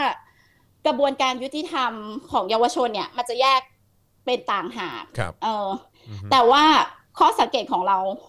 ก็คือว่าจริงจริงๆก่อนหน้านี้ศูนย์ทนายไม่ได้เคยทำคดีเยาวชนเหมือนกัน ครับ ครับ เออแต่ข้อสังเกตที่เราเข้าไปดูคดีเยาวชนประมาณเจ็ดแปดคดีเนี่ย อือฮึ เราเราพบว่าจริงๆแล้วกระบวนการยุติธรรมสำหรับเยาวชนเนี่ย มันไม่ได้ถูกออกแบบมาสำหรับเด็กหรือเยาวชนที่แสดงออกทางการเมืองอะ่ะ อืม เออ แต่มันมันมองเยาวชนว่าหลงผิด จะต้องรับสารภาพก่อนเพื่อจะเข้ากระบวนการมาตรการ อืม เบี่ยงเบนคดีหรืออะไรเงี้ย คือคือเขาเขามีมาตรการหลายอย่างนะคะ อืม คดีเด็กที่ อือฮึ ที่แตกต่างจากไปคดีของผู้ใหญ่เนี่ย อืม แต่ว่ามันมันจะต้องแบบยินยอม มันจะต้องรับสารภาพ มันจะต้องแบบมีมาตรการหนึ่งสองสามสี่ซึ่ง ซึ่งมันไม่ใช่กับคนที่ออกมาแสดงออกแล้วเขาจะต้องแบบรับสารภาพว่าเขากระทำความผิดไปแล้วที่เขาออกมา อืม สู้เพื่อประเทศที่ดีกว่า หรือสู้เพื่อความเชื่อของเขาสู้ อือฮึ เพื่อเพื่อความคิดเห็นของเขาอะไรเงี้ยค่ะ อือฮึ ซึ่งอันนี้ก็ก็เป็นอีกปัญหาหนึ่งที่ท้าทายกระบวนการยุติธรรมเหมือนกัน อืมอืมเอ่ออ ม การการที่เขาบังคับใช้กฎหมายแบบนี้ แล้วก็ไม่มีความโปร่งใส แล้วก็ทำให้ประชาชนมีความไม่ไว้เนื้อเชื่อใจ กระบวนการยุติธรรมไทยแบบนี้เนี่ยเอ่อเขาจะทำคือการยิ่งทำแบบนี้ไปเรื่อยๆเนี่ย อืม มันจะยิ่งทำให้ความน่าน่าเกรงขาม อืม ของกฎหมายเนี่ยน ความศักดิ์สิทธิ์ เออความศักดิ์สิทธิ์เนี่ย อืม มันจะลดลงไปแล้วทำให้ท้ายที่สุดแล้วมันมันไม่ได้ผลมาฮะในในมุมมองข ก็ องของคุณเมย์ คือคือถ้ามองปรากฏการณ์ที่เกิดขึ้นก็คือตอนนี้มันไม่ได้ผลแล้ว ครับ อื อื ม อฮึ คือคือก่อนหน้าเนี้ยมันมีคดีเพิ่มขึ้นเป็นช่วงช่วงตามวิกฤตเหตุสถานการณ์ทางการเมือง ครับ แต่ว่าแค่มองว่าบรรยากาศของคนที่ที่ออกมาแสดงออกเนี่ย เขาเขาไม่ได้หวาดกลัวที่จะพูดเรื่องสถาบันกษัตริย์ อืม อีกแล้ว อัน อืม อันนั้นคือความความที่กฎหมายมันไม่ได้ศักดิ์สิทธิ์อีกต่อไปอะค่ะ อืมครับ แต่ว่า อืม โอเคช่วงช่วงที่มันเปลี่ยนผ่านช่วงที่เขาพยายาม รู้สึกไม่เสถียรและต้องกดปราบเนี่ยมันมันก็จะเกิดความรุนแรงหรือการใช้คดีเข้ามาในลักษณะนี้ อือฮึ อืม เรา คือถ้ามองนะ เรามั มันก็เป็นลักษณะนั้น เราก็พอจะคาดการณ์ได้ว่าอ๋อโอเค ก็คืออันนี้ก็เป็นการตอบโต้ของเขาแหละเอออ ม มันก็คือวิธีการตอบโต้ของเขาแต่ว่าท้ายสุดมันก็มันก็จะยิ่งทำให้ความน่ากลัวมันเสื่อมลงไปเรื่อยๆ ความศักดิ์สิทธิ์ของมัน ก็ เสื่อมลงไปเรื่อย คือ ๆ คือ ม ถ้ามองตอนนี้ก็คือมันเสื่อมแล้ว มันเสื่อมไป เพ แล้ว ราะว่า นะ คือก่อนหน้าเนี้ยคนไม่กล้าพูดเลย อืม เออแต่ว่าการการออกมาแสดงออกการมาเรียกร้องรวมถึง การยอมแม้กระทั่งที่จะถูกดำเนินคดีของคนจำนวนมาก ครับ เนี่ยเออมันมันก็แสดงถึงความไม่ศักดิ์สิทธิ์ อืม อีกต่อไป อืม ของกฎหมายของมาตราของ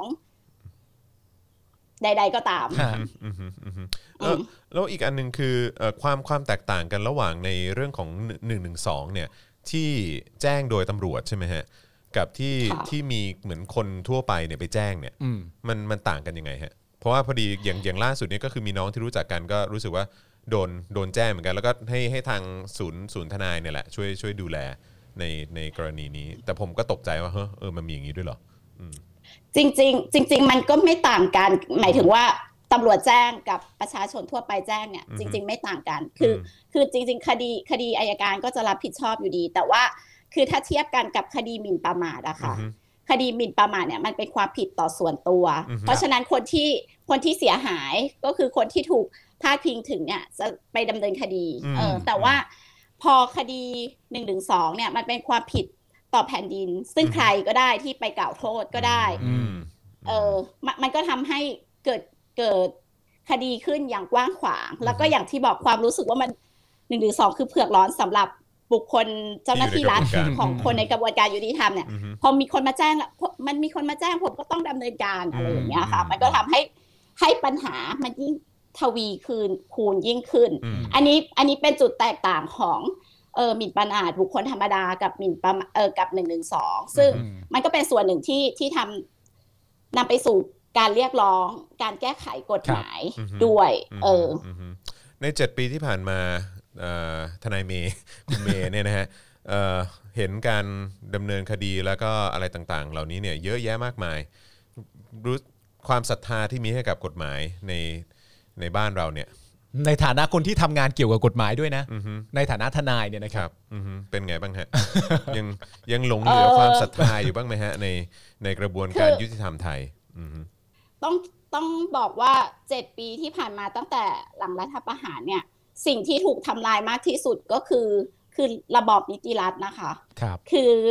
การการปกครองโดยกฎหมายเป็นใหญ่เนี่ยมันมันถูกทำลายโดยสิ้นเชิง ซึ่งมันใหญ่มาก อือฮึ แล้วมันทำให้เราทั้งหมดในรัฐเนี่ยมันไม่มีหลักประกันอะไรเลยในชีวิตอะมันแค่แบบใช้ชีวิตเหมือนเสี่ยงโชค ซึ่งวันหนึ่งไม่รู้ว่าจะถูกดำเนินคดีถูกพิกอัพขึ้นมาเมื่อไหร่หรืออะไรยังไง อันนี้อันนี้คือปัญหา อืม ที่เออคนที่มาแสดงออกคนที่แหลมออกมา มันจะขาดความมั่นคง อืม แน่นอน อือฮึ ซึ่งถามถ้าถามกลับไปถามว่ามีความหวังไหม ก็ต้องบอกว่ายังมีความหวัง ถ้า ครับ ไม่งั้น ไม่งั้นคง ไม่งั้นคง ยู่ ต่อสู้ไม่ไหว เออเออคือคือคือเราเชื่อว่าจริง ๆ น้องๆ ผู้ชุมนุมที่ออกมา มันมีความหวังกับประเทศว่ามันดีกว่านี้ได้ ครับ คือมันไม่ได้มีความห เขา วัง เชื่อว่า ว่า มัน ปัจ เปลี่ยจุน บัน ได้ อืม เออมันกลไกอะไรที่มันใช้ได้อะไรเงี้ย แต่มัน อือฮึ คาดหวังว่ามันดีกว่านี้ได้อะ อืม เออ ประเทศเราเรามีความเคารพกัน มีความเท่าเทียมกัน อือฮึ มีความเป็นสากลมากกว่านี้ได้อะไร ครับ เงี้ยค่ะ อือฮึ ก็เออแต่ถามว่ามีความเชื่อมั่นศรัทธากระบวนการยุติธรรมหรือเปล่าอะไรเงี้ยเราเราก็ต้องมองตามความเป็นจริง เราเราไม่ได้มองยึดตามหลักการ เราก็รู้โอเค เขาใช้เพื่ออะไรอะไรเงี้ย เรามองมองอย่างเข้าใจ อืม อืมแล้วก็ก็ต้องพยายามผลักดันนะคะ ที่ที่ทำอยู่ตอนนี้จริง ๆ งานของศูนย์ทนายเนี่ยมันไม่ใช่งานคดีอย่างเดียว อืมครับ ที่ผ่านมา6 7ปี มันมีงานคดีจริง ๆ เราเราเริ่มต้นจากงานคดี แต่ว่าพอทำงานคดีในช่วงแรกรัฐประหารเนี่ยมันมีข้อจำกัดเยอะมากเลยกฎอายการศึกเข้าถึงไม่ได้ 7 วันอะไรเงี้ย อือฮึ เรารู้สึกว่าเออมันไม่พออเราก็เลยมีส่วน ที่เพิ่มเข้ามาก็คือทำงานข้อมูลเพื่อทำการสื่อสารว่ามันการละเมิด อืม สิทธิมนุษยชนเกิดขึ้นแล้วเราก็ทำมาเรื่อย อืม ๆ ตอกย้ำมาให้เห็นตลอด ซึ่งมันระหว่างทางมันอาจจะมีคนเห็นบ้างไม่เห็นบ้างก็ตามอะไรเงี้ยแต่ อืม แต่เราเชื่อว่าหกเจ็ดปีที่ผ่านมามันมันไม่สูญเปล่า มันมีคนเห็นและ อืม ว่ามันมีมันมีสิ่งนี้เกิดขึ้นเลยอย่างเงี้ยค่ะ อืม ก็เป็นสิ่งที่ที่เราพยายามทำขึ้นมาอีกส่วนหนึ่งที่ที่ไม่ใช่แค่กฎหมาย กฎหมายเป็นเรื่องประกันสิทธิ์ กฎหมายเป็นเรื่องเข้าถึง แล้วก็ต่อสู้แล้วก็ต่างๆ แต่ว่าส่วนหนึ่งก็คือการสร้างความรับรู้ให้ประชาชนว่ามันมีการละเมิดเกิดขึ้น มัน อืม มันสิ่งที่ไม่ชอบมาพากลเกิดขึ้น แล้วมันมันประเทศมันดีกว่านี้ได้ กระบวนการยุติธรรมเราดีกว่านี้ได้ แล้วเราจะมีหลักประกันที่ดีกว่านี้ เราจะมีสิทธิเสรีภาพที่มากกว่านี้ได้อะไรอย่างเงี้ยค่ะ อือฮึก็คือพูดได้เลยว่าจริง ๆ แล้วผมว่า 7 ปีที่ผ่านมานี่มันก็คือยุคมืดนะเนาะ ครับ เออยุคมืดจริง ๆ ของกระบวนการยุติธรรมไทย เพราะว่าคือตั้งแต่วันแรกของการทำรัฐประหาร แล้วก็มีการเอ่ออุ้มคนไปเอ่อไปอยู่ในค่ายใช่ไหมฮะทนายก็เข้าไปถึงไม่ได้เอ่อมีกฎอายการศึกอะไรต่างๆ ไปจนถึงการละเมิดการคุกคาม คนที่ออกมาเรียกร้อง หรือว่าต่อต้านการรัฐประหาร ไปจนถึงการขึ้นศาลทหาร การที่พลเรือนขึ้นศาลทหารใช่ไหมฮะ หรือว่าการใช้มาตรา1นึหรือว่า 116 หรือว่ามีการใช้ม 44 หรืออะไรก็ตามคือแบบอื้อหือมันคือมันคือกะลียุคนะ มันแน่นเอียดนะ มั ฮะ นแน่นเอียดจริงๆนะ เจ็ดปีที่ผ่านมาเนี่ย แล้วก็คือก็ก็คืออย่างน้อยผมผมผมคนหนึ่งอะนะ ผมไม่ไม่รู้คุณปาล์มเอ่ออาจารย์แบงค์คิดว่ายังไงคือ อืม อย่างน้อยได้ได้ฟังจากปากคุณเมย์ทนายเมย์เนี่ย อืม บอกว่าเฮ้ยก็ยังมีความหวังว่ามันมันมันดีกว่านี้ได้ ครับ เออ ผม แล้วคนรุ่นใหม่ก็ออกมากันเยอะ ครับ เวลาอยู่ข้างเราแบบนี้ อืม ผมก็ค่อยก็ค่อยมีกำลังใจนะแล้วผมก็เชื่อว่าคุณคุณผู้ชมที่กำลังดูอยู่ตอนนี้แล้วก็กำลังฟังอยู่ตอนนี้ก็ก็น่าจะมีกำลังใจแล้วก็แล้วก็มีมีแรงใจ ครับ เอ่อเพิ่มขึ้นเหมือนกัน ใช่ฮะเพราะว่าในความเป็นจริงก็ต้องบอกว่าคุณเมย์นะฮะในฐานะทนาย อืม ถ้าคุณเมย์ในฐานะทนายที่กำลังต่อสู้กับระบบทั้งหม ซึ่ ด ง นี้ ห อ น้า ยู่ อืม ซึ่งหน้ากับระบบทั้งหมดนี้อยู่ แล้วคุณเมย์บอกว่าไม่ฉันท้อแล้วเนี่ยพวกผมก็ซวยเหมือนกันนะ ใช่ครับผม เออ ก็จริงจริงจริงมีเพื่อนบางคนคือเพื่อนบางคนจริง ๆเขาเขาแบบมาคุยว่าเขาแบบเออเขาเขาเลิกเป็นสลิมแล้วนะอะไรอย่างเงี้ย อืม แต่เขาเพิ่งมาคุยแบบปีที่แล้วเพิ่งผ่านมาแล้วเขาก็บอก อืม เฮ้ยประเทศมันแย่มากเลยมันแบบหมดความหวังมากเลยมันจะเป็นยังไงต่อไปอะไรอย่างเงี้ย แต่เราบอกว่าเราอยู่ตรงเนี้ยมาหกเจ็ดปีแล้วอะ อืม ปีที่ผ่านมางานหนักก็จริง แต่เราโคตรมีความหวังเลย อ่า เออเราเรา โอเค มีความหวังว่า คนมันตื่นรู้คนมัน อืม แบบพยายามผลักดันอะเออ อืม เรา คนตาสว่าง คิดว่า กฎหมายเป็นข้อจำกัดอะแต่กฎหมายมันก็สามารถเปลี่ยนแปลงได้ตามสังคมอะค่ะ อืม ครับ ใช่ใช่นะครับ แล้วก็อย่างคือก็อยากจะบอกเพื่อนคุณเมย์คนนั้นนะ อืม เออคือการที่เขาเลิกเป็นสลิมเนี่ยมันก็เป็นความหวังให้กับเราได้ ใช่ฮะ ได้เยอะมากนะเออเพราะแปลว่า ครับ คน ใช่ ค ค่ะ นคนเลิกเป็นสลิมกันเยอะเหมือนกันนะครับ เออซึ่งก็ถือว่าเป็นเรื่องที่ดี ฝากไปยินดีด้วยนะฮะ ฝากไปยินดีด้วยนะ ครั ฮะ บผม เออครับ โอเคค่ะ นะฮะช่วงนี้ก็เหนื่อยหน่อยนะครับ ครับ ทนาย ผม ครับนะฮะแล้วก็เป็นกำลังใจให้กับทุกๆ คนนะฮะที่ศูนย์ทนายความด้วยนะครับแล้วก็ใครที่อยากจะสนับสนุนนะ ค ค รั รั บบ เป็นกำลังใจนะครับไม่ว่าจะเป็นไปติดตามช่องทางทั้งทางโซเชียลมีเดียทางศูนย์ทนายความก็จะคอยอัปเดตข้อมูลหลายๆ เรื่องนะฮะที่ที่น่าจะเป็นประโยชน์กับคุณนะครับแล้วก็เอ่อสถานการณ์คดีความอะไรต่างๆ ที่เยาวชน หรือว่าคนไทยที่ออกมาเรียกร้องประชาธิปไตย อืม ต้องโดนกันเนี่ยทางศูนย์ทนายความก็จะคอยอัปเดตอยู่ตลอดเวลา ครั ศูนบย์ทนายความนี่ทำงาน 24 ชั่วโมงจริง ครับผม นะครับ ใช่ไม่ไม่คือคือแบบคือคือคือแทบไม่ได้หยุดเลยอ่ะ ใช่ฮะ นะครับแล้วก็คือหลายๆ ครั้งผมตามอยู่ใน Facebook ของของทนายบางท่านเนี่ยก็เห็นเขาก็พอได้พักบ้างเนี่ยผมก็ยินดี อืม ที่เห็นเขาได้พักบ้าง แต่พอเขาบอกว่าเออเขาพักอยู่แล้วพอดี พอหยิบมือถือขึ้นมา แล้วก็มีข้อความส่งมาว่าอ้าวมีคนโดนอีกแล้วเนี่ยก็ อ่า ก็เห็นใจเหมือนกันเพราะฉะนั้นคืออยากจะเชิญชวนคุณผู้ชมนะครับ ครับ นะก็สนับสนุนนะครับเอ่อ เอ่อศูนย์ทนายความด้วยละกันนะครับไม่ว่าจะเป็นการไปติดตามทางช่องทางโซเชียลมีเดียหรือว่าบริจาคหรืออะไรก็ตามนะฮะ ครับ คืออยากให้ช่วยสนับสนุนให้เต็มที่เพราะเขาก็ถือว่าเป็นด่านหน้า ฮะ ของเราเหมือนกันนะฮะ ครับ ที่ ผม ออกไปเอ่อช่วยเหลือคน ครับ ที่คนที่ถูกคุกคามจากการเรียกร้องประชาธิปไตย แล้วมันก็ไม่ใช่การต่อสู้ที่ อืม เรียกว่าง่ายนัก ใช่ ในเมื่ออีกฝั่งหนึ่งกุมอำนาจอย่างเต็มที่และมีนิสัย อืม อย่างนั้น แบบนี้ ะ อืม ก็ต้อง ครับผม สู้กันให้หนักหน่อยนะค ก็ รับ ต้องสู้กันเต็มที่นะครับผมนะฮะ ก็ เออนะฮะเออทนายมีอะไรอยากจะฝากถึงคุณผู้ชมสักหน่อยไหมฮะ ครับ เกี่ยวกับ ผม กรณีที่เกิดขึ้นเมื่อคืนนี้หรือว่า โดยทั่วไปก็ได้ หรือว่าหฮะรือว่าโดยทั่วไปก็ได้ฮะอืม ก็จริง ๆ ก็ขอให้ช่วยกันติดตามอะค่ะ แล้วก็ เราต้องช่วยกันเอาความจริงออกมา อืม ครับ อืมฮึ โอเค อืม ครับผม เราเราก็จะเปลี่ยนแปลงสังคมได้ ครับ ฮะ ผมนะฮะยังไงถ้ามีโอกาสนะครับอยากจะเชิญเอ่อทนายนะฮะเอ่อเอ่อเอ่อคุณเมย์นะครับหรือว่าเอ่อทนายท่านอื่นๆนะครับมาร่วมพูดคุยกันเอ่อเรื่อยๆละกันนะจะได้เป็นการอัปเดตให้คุณผู้ชม ด้วยว่าสถานการณ์ตอนนี้ในบ้านเรามันเป็นยังไงนะฮะจำได้ว่าตอนนั้น ได้ค่ะ ตอนนั้น ได้ค่ะ ตอนนั้นเคยเชิญเอ่อทนายจูนมาละเออแต่ว่าอันนั้นก็ก็ตอนตอนช่วงหลังที่หลังที่เอ่อเลิกใช้ม .44 ไปนะฮะก็ ค่ะ อย่างที่บอกมันคือกะลียุคจริง ๆ ต้อง ครับ อัปเดตกันนิดหนึงนะครับผมนะ โอ ฮะ เคค่ะ ครับวันนี้ขอบคุณมากเลยนะครับนะฮะดูแลสุขภาพ ค่ะ แล้วก็ขอเป็นกำลังใจให้ด้วย แล้วก็ฝากความหวังไว้ที่ศูนย์ทนายความด้วยละกันนะ ค ค รั รั บบ ผม โอเคค่ะ ขอบคุณ นรั ค่ะ ขอบคุณมากนะ ขอบพระคุณครับ ขอบคุณนะครับ ค่ะ สวัสดีค สวัสดีค่ะ รับสวัสดีครับนะฮะโอ้โหนะฮะแหมก็ดีใจจังเลยนะฮะ ครับ ได้ ผม คุยกับเอ่อคุณเมย์หรือว่าทนายเมย์ อ่า ของเรานะครับยังไงก็อยากฝากด้วยนะครับว่าช่วยกันสนับสนุน ครับ นะ ผม นะฮะคือเดี๋ยวเดี๋ยวอาจจะรบกวนอาจารย์แบงค์ช่วยช่วยช่วยไปเปิดทวิตเตอร์ของ อ่า ทางศูนย์ทนายความ ครับ นะฮะแล้วก็อาจจะ Facebook แล้วเดี๋ยวเดี๋ยวเราเอามาขึ้นจอนิดหนึ่งแล้วกันนะครับแล้วเดี๋ยวอาจจะเดี๋ยวเดี๋ยวขอหาหาเลขบัญชี ได้ ของศูนย์ทนายความมาขึ้นด้วยดีกว่า ครับ นะครับ ผม เพราะว่าก็คือทุกๆ ครั้งมันก็ต้องมีการเอ่อนะแบบคือเขาก็ต้องใช้เงินประกันตัวหรือว่าอะไรอย่างเงี้ย ใช่ครับ เออค่าเดินทางอะไรต่าง ๆ เหล่านี้มันก็มีด้วยเหมือนกัน ครั นะ บ ครับ ผม นะฮะยังไงก็เอ่อขอแน่นนะไงเออขึ้นขึ้นละอันนั้นแหละเออ นั่นนะครับ ผมนะ ก็ เดี๋ยวขึ้นขึ้นจอหน่อยละกันนะครับผม สนับสนุนกันนะครับ เพราะก็เป็นอีกหนึ่งองค์กรนะฮะหนึ่ง ใช่ หน่วยงานที่ต่อสู้อย่างเต็มที่ในขณะนี้ ใช่แล้ว นะครั เขา บ ช่วย ผม เขาช่วยแบบเต็มที่แล้วก็ช่วย ฮะ แบบจริงจังมากนะฮะอยู่ที่ไหนก็ตามพื้นที่ไหนในประเทศไทยเขาไปหมดนะ ฮะ อืมนะครับยังไงก็ก็ช่วยกันเอ่อแล้วก็อย่างอย่างที่เอ่อคุณเมย์หรือว่าทนายเมย์บอกกันแหละว่า เราต้องช่วยกันเอาความจริงออกมา ครับ ให้คนได้รู้กันเยอะๆนะครับนะฮะแล้วก็อย่าง Daily Topics หรือว่าสป็อคดักเองก็จะจะพ ติด ยายา ตาม มทำพาร์ทนี้ด้วยละกัน ครับ นะครับ ผม ผม นะฮะยังไงก็ฝากคุณผู้ชมนอกจากจะดูแล้วเอ่อ ฮะ ดูรายการเราแล้วไอ้ตรงพาร์ทไหนที่คุณรู้สึกว่าคนอื่นๆ ก็ควรจะรู้เรื่องนี้ด้วยเหมือนกันเนี่ย ใช่ ยัง ครับ ไงก็ช่วยช่วยแชร์กันหน่อยละกันนะครับผมนะฮะอ่ะเอ่อที่ขึ้นอยู่ตรงนี้นะครับเอ่อเดี๋ยวเดี๋ยวอาจารย์แบงค์เอาเอาขึ้นเป็นจออีกอันหนึงได้ไหมฮะเอ่อา จารย์แบงค์กำลังพิมพ์อยู่ อ่าครับผมเดี๋ยวอาจารย์ โอเค แบงค์อาจารย์แบงค์กำลังจะส่งไอ้นี่ให้นะฮะเอ่อกำลังจะแปะเข้ามาในเอ่อช่องคอมเมนต์นะครับผมนะฮะอ่ะอันนี้ก็คือ Twitter นะฮะของศูนย์ ทนายความเพื่อสิทธิมนุษยชนนะครับ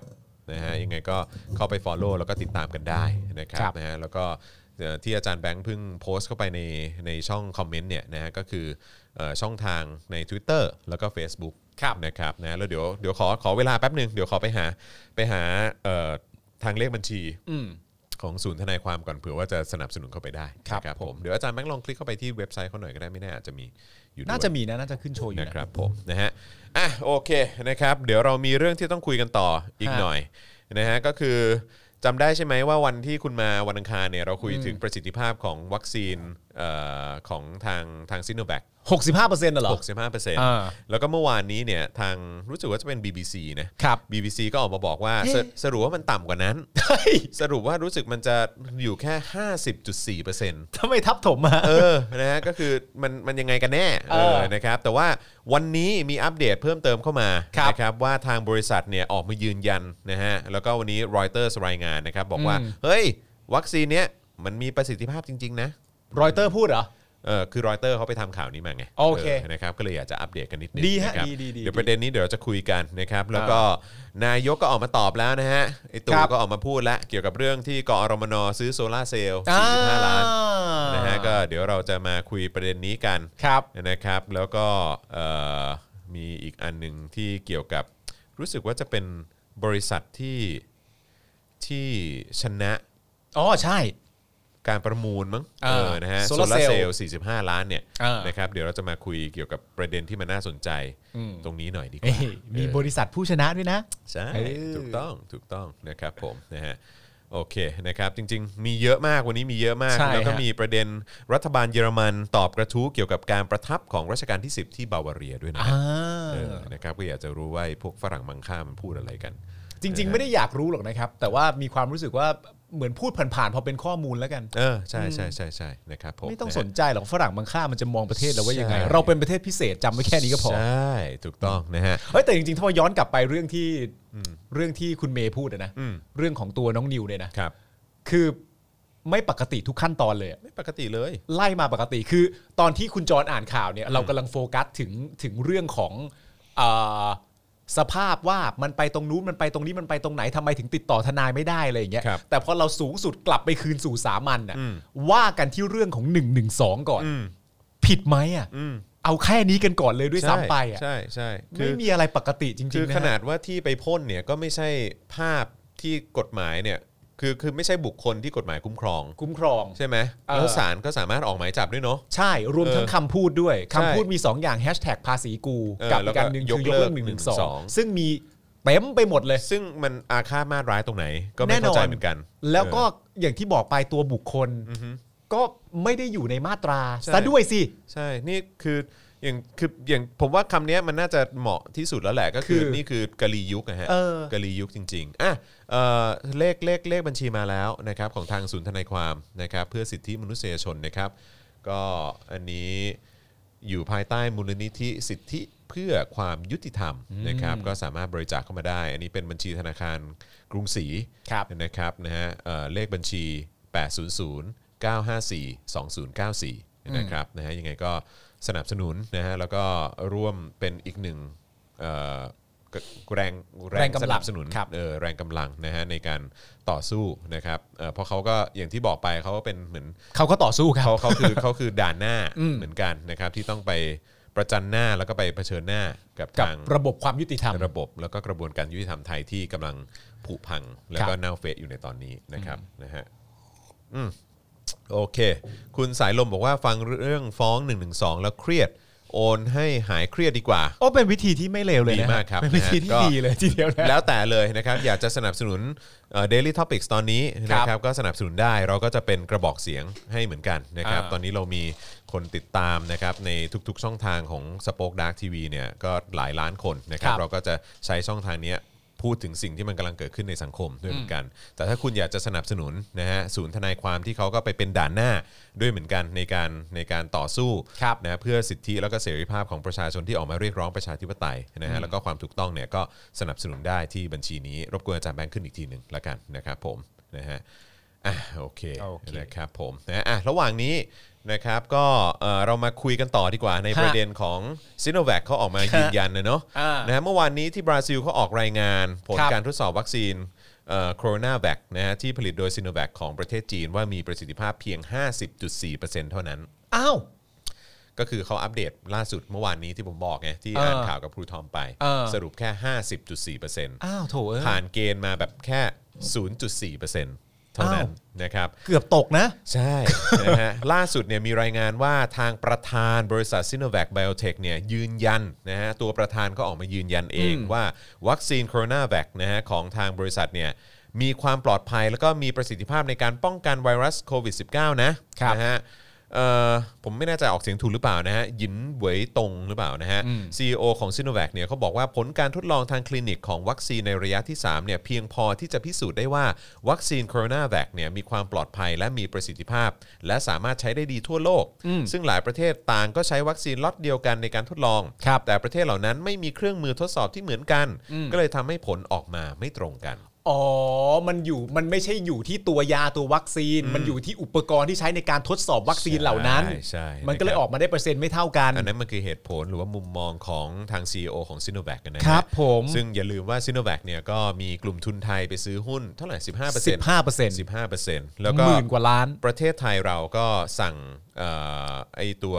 วัคซีนล็อตนี้เนี่ย ใช่ มา2 ล้านโดสด้วย ถูกต้อง นะครับเพราะฉะนั้นก็จะมีคน 1 ล้านคน เออ นะครับที่จะได้รับโดสจากซิโนแวคนั่นเอง ใช่ ครับ แต่ ผม ก็ขอให้สบายใจได้นะครับ เพราะว่าจริง ๆ แล้วเอ่อเปอร์เซ็นต์เนี่ยมันไม่ได้ต่ำเตี้ยขนาดนั้น เพียงแต่ว่าในแต่ละพื้นที่เนี่ยมันใช้อุปกรณ์ในการพิสูจน์คนละ ต่างกัน ต่างกันเท่านั้นเอง ใช่ใช่นะครับแล้วก็อีกอย่างความโอ้มั่นอกมั่นใจของเรานะค ครั รับบ สบายใจเนี่ยผม อืม คิดว่าก็เดี๋ยวรอดู เพราะว่าไม่อนุทิน อ่าน นะฮะก็ต้องเป็นประยุทธ์เนี่ยแหละ ครั ที่ บ จะมาฉีดโชว์ให้ คน เรา ใดคนหนึ่ง ใช่ นะครับ ใช่ ผมคือเอางี้ก่อนอนุทินเนี่ยเท่าที่เรารู้เนี่ยฉีดแน่ ฉีดแน่ อันนี้เนี่ยคือยืนยันแล้วว่าฉีดแน่ ใช่ใช่ ยกเว้นว่าถ้าจะไม่ฉีดก็เดี๋ยวด่ากันอีกทีหนึ่ง เออ แต่ฉีดแน่แต่ประยุทธ์เนี่ย อืม อ อนุทินยังคงตัดพ้ออยู่ว่า ใช่ จะฉีดไหมหนอ เออ เออ นะฮะถ้าเกิดว่าท่านไม่ฉีด ผมก็จะฉีดโชว์เองก็ได้ค ก็ รับ ฉีด ท่าน โชว์ท่านไม่ ใช่ ท่านอาจจะไม่ต้องฉีดคนแรกอยู่แล้ว เพราะยังไงเราก็ต้องปกป้องผู้เอ่อแบบผู้ที่อยู่บังคับบัญชาสูงกว่าเรา อืม อะไรอย่างเงี้ยต้อง ใช่ ปก ค ป้อ รับ งเขา ผมซึ่งผนะครั ม บ ก็ไม่ผมก็ไม่เข้าใจเหมือนกันว่าอืมแล้วจะกลัวอะไร เออ นะฮะถ้าสั่งมาตั้งเยอะขนาดนี้ เออ นะฮะอ่ะนอกจากนี้นะครับก็มีรายงานนะครับว่าทางการมาเลเซียและก็สิงคโปร์เนี่ยระบุว่ารัฐบาลจะขอข้อมูลเพิ่มเติมจากซิโนแวคไบโอเทคของจีนนะครับก่อนที่จะให้การอนุมัติ แล้วก็จัดซื้อวัคซีนดังกล่าว หลังจากมีรายงานว่าวัคซีนต้านไวรัสโควิด -19 ของบริษัทนี้เนี่ยมีประสิทธิภาพในการป้องกันไวรัสเพียงแค่ 50.4%เท่านั้น โดยรัฐบาลมาเลเซียเนี่ยเขาแถลงว่ารัฐบาลจะเดินหน้ากระบวนการจัดซื้อวัคซีนจากซิโนแวคก็ต่อเมื่ออวัคซีนนี้เนี่ยมีความปลอดภัย และมีประสิทธิภาพตามมาตรฐานขององค์การอาหารและยาของมาเลเซียเท่านั้นนะครับนะฮะขณะเดียวกันเมื่อวานนี้นะครับเอ่ออีกบริษัทหนึ่งนะฮะชื่อ Pharma n i a g a BHD นะฮะของ ครับ มาเลเซียเนี่ยก็ลงนามในข้อตกลงกับ s i n o v a c เพื่อซื้อวัคซีนโคโรนาแวคจำนวน 14 ล้านโดสละ อ่าก็ซื้อแล้ว นะครับนะฮะแต่ว่าคือลงนามซื้อแหละแต่แต่แต่จะจ่ายหรือว่าจะนำเข้าเมื่อไหร่ก็คงต้องดูว่าจะผ่านมาตรฐานของเขาหรือเปล่า อ๋อ เออนะครับ อ๋อ ส่ ใน วน บ้านปลายอาจจะไม่นำเข้ามาก็ได้ ไม่รู้เหมือนกันไม่รู้ โค เหมือนกัน ออ นะครับส่วนทางการสิงคโปร์เนี่ยก็บอกว่ารัฐบาลเนี่ยจะพิจารณาจากข้อมูลอย่างเป็นทางการของซิโนแวคก่อนนะฮะก่อนที่จะมีการเผยเอ่อที่ที่จะมีการเผยแพร่ในอนาคตนะฮะมากกว่าที่จะอ้างอิงจากตัวเลขประสิทธิภาพของวัคซีนที่มีการรายงานในข่าว ก่อนที่จะทำการตัดสินใจว่าจะอนุมัติซื้อวัคซีนนี้หรือไม่ นะฮะเพราะฉะนั้นก็คือเอ่อทางซิโนแวคเนี่ยต้องส่งเอกสารมาให้ทางทางการสิงคโปร์ ครับ พิจารณาก่อน อ่าน นะคือเขาอ่ะโอเค เราไม่ฟังข่าวก็ได้ อ่า เอ่อเอกสารออกมาเมื่อไหร่อ่ะเดี๋ยวจะเอามาพิจารณาอีกทีหนึ่งแต่ ซึ่ง ยังไม่ตัดแต่ยังไม่ อ่า ตัดสินใจสั่งซื้อนะ ไม่แต่ซึ่งเป็นเรื่องที่เคลียร์มากเลยนะหมายถึงว่าโอเค ข่าวมันอาจจะมาจากหลายแง่มุมอะไรต่างๆกันานะโอเค เราไม่ฟังข่าวพวกนั้นก็ได้ ใช่ แต่เอกสารของตัวทางบริษัทเองเนี่ย ส่งมาให้ประเทศเราพิจารณาดูหน่อยได้ไหมล่ะ ก่อนที่เราจะซื้อ มันเคลียร์มากเลยนะ ใช่ใช่ใช่ เออ นะฮะแต่ว่าก็บางประเทศก็สั่งซื้อไปแล้วเนาะ ใช่ครับผม ในขณะที่รอบด้านเราก็มีสิงคโปร์ใช่ไหมครับ ครับ อย่างที่ว่าที่คุณจอมบอกไปแล้วมาเลเซีย อืม อย่างที่คุณว่าที่คุณจอมบอกไปแล้วกัมพูชานะค ค รั รับ บผม ในฐานะของผู้นำฮุนเซน อืม ก็ตอนก็ได้เอื้อนเอ่ยวาจาบางอย่างออกมา ใช่ ว่า เฮ้ยไม่เอานะ เออกูไม่เอากูไม่ใช่ นะครับ กูไม่ใช่ ผม ถังขยะของจีนนะเว้ย เออ อะไรอย่างเงี้ย แต่ในขณะที่ประเทศไทยเนี่ยได้ไว้ใจ ครับผม เป็นที่เรียบร้อยแล้ว ถูกต้อง นะครับผม ก็สั่งไปเรียบร้อย เออ สองล้านโดสะครับ แล้วมีหุ้นส่วนด้วยนะ อ่าใช่มีหุ้นส่วน ใช่ เป็นทุนไทยด้วยซึ่ง ใช่ ก็แบบนี้ก็ยิ่งเสริมความมั่นใจเข้าไปได้อีก ใช่ ใช่ไหมล่ะ เพราะขนาดแบบแก๊งเจ้าของประเทศยังไว้ใจเราก็ต้องไว้ใจ ใช่ใช่ใช่ เออ นะครับผมนะฮะอ่ะโอเคนะครับแล้วก็คราวนี้เอ่ออีกเรื่องหนึ่งที่วันก่อนประยุทธ์เขาออกมาบอกใช่ไหมว่าร้อยนายก อืมอ๋อ เอ่อก็แก้ปัญหา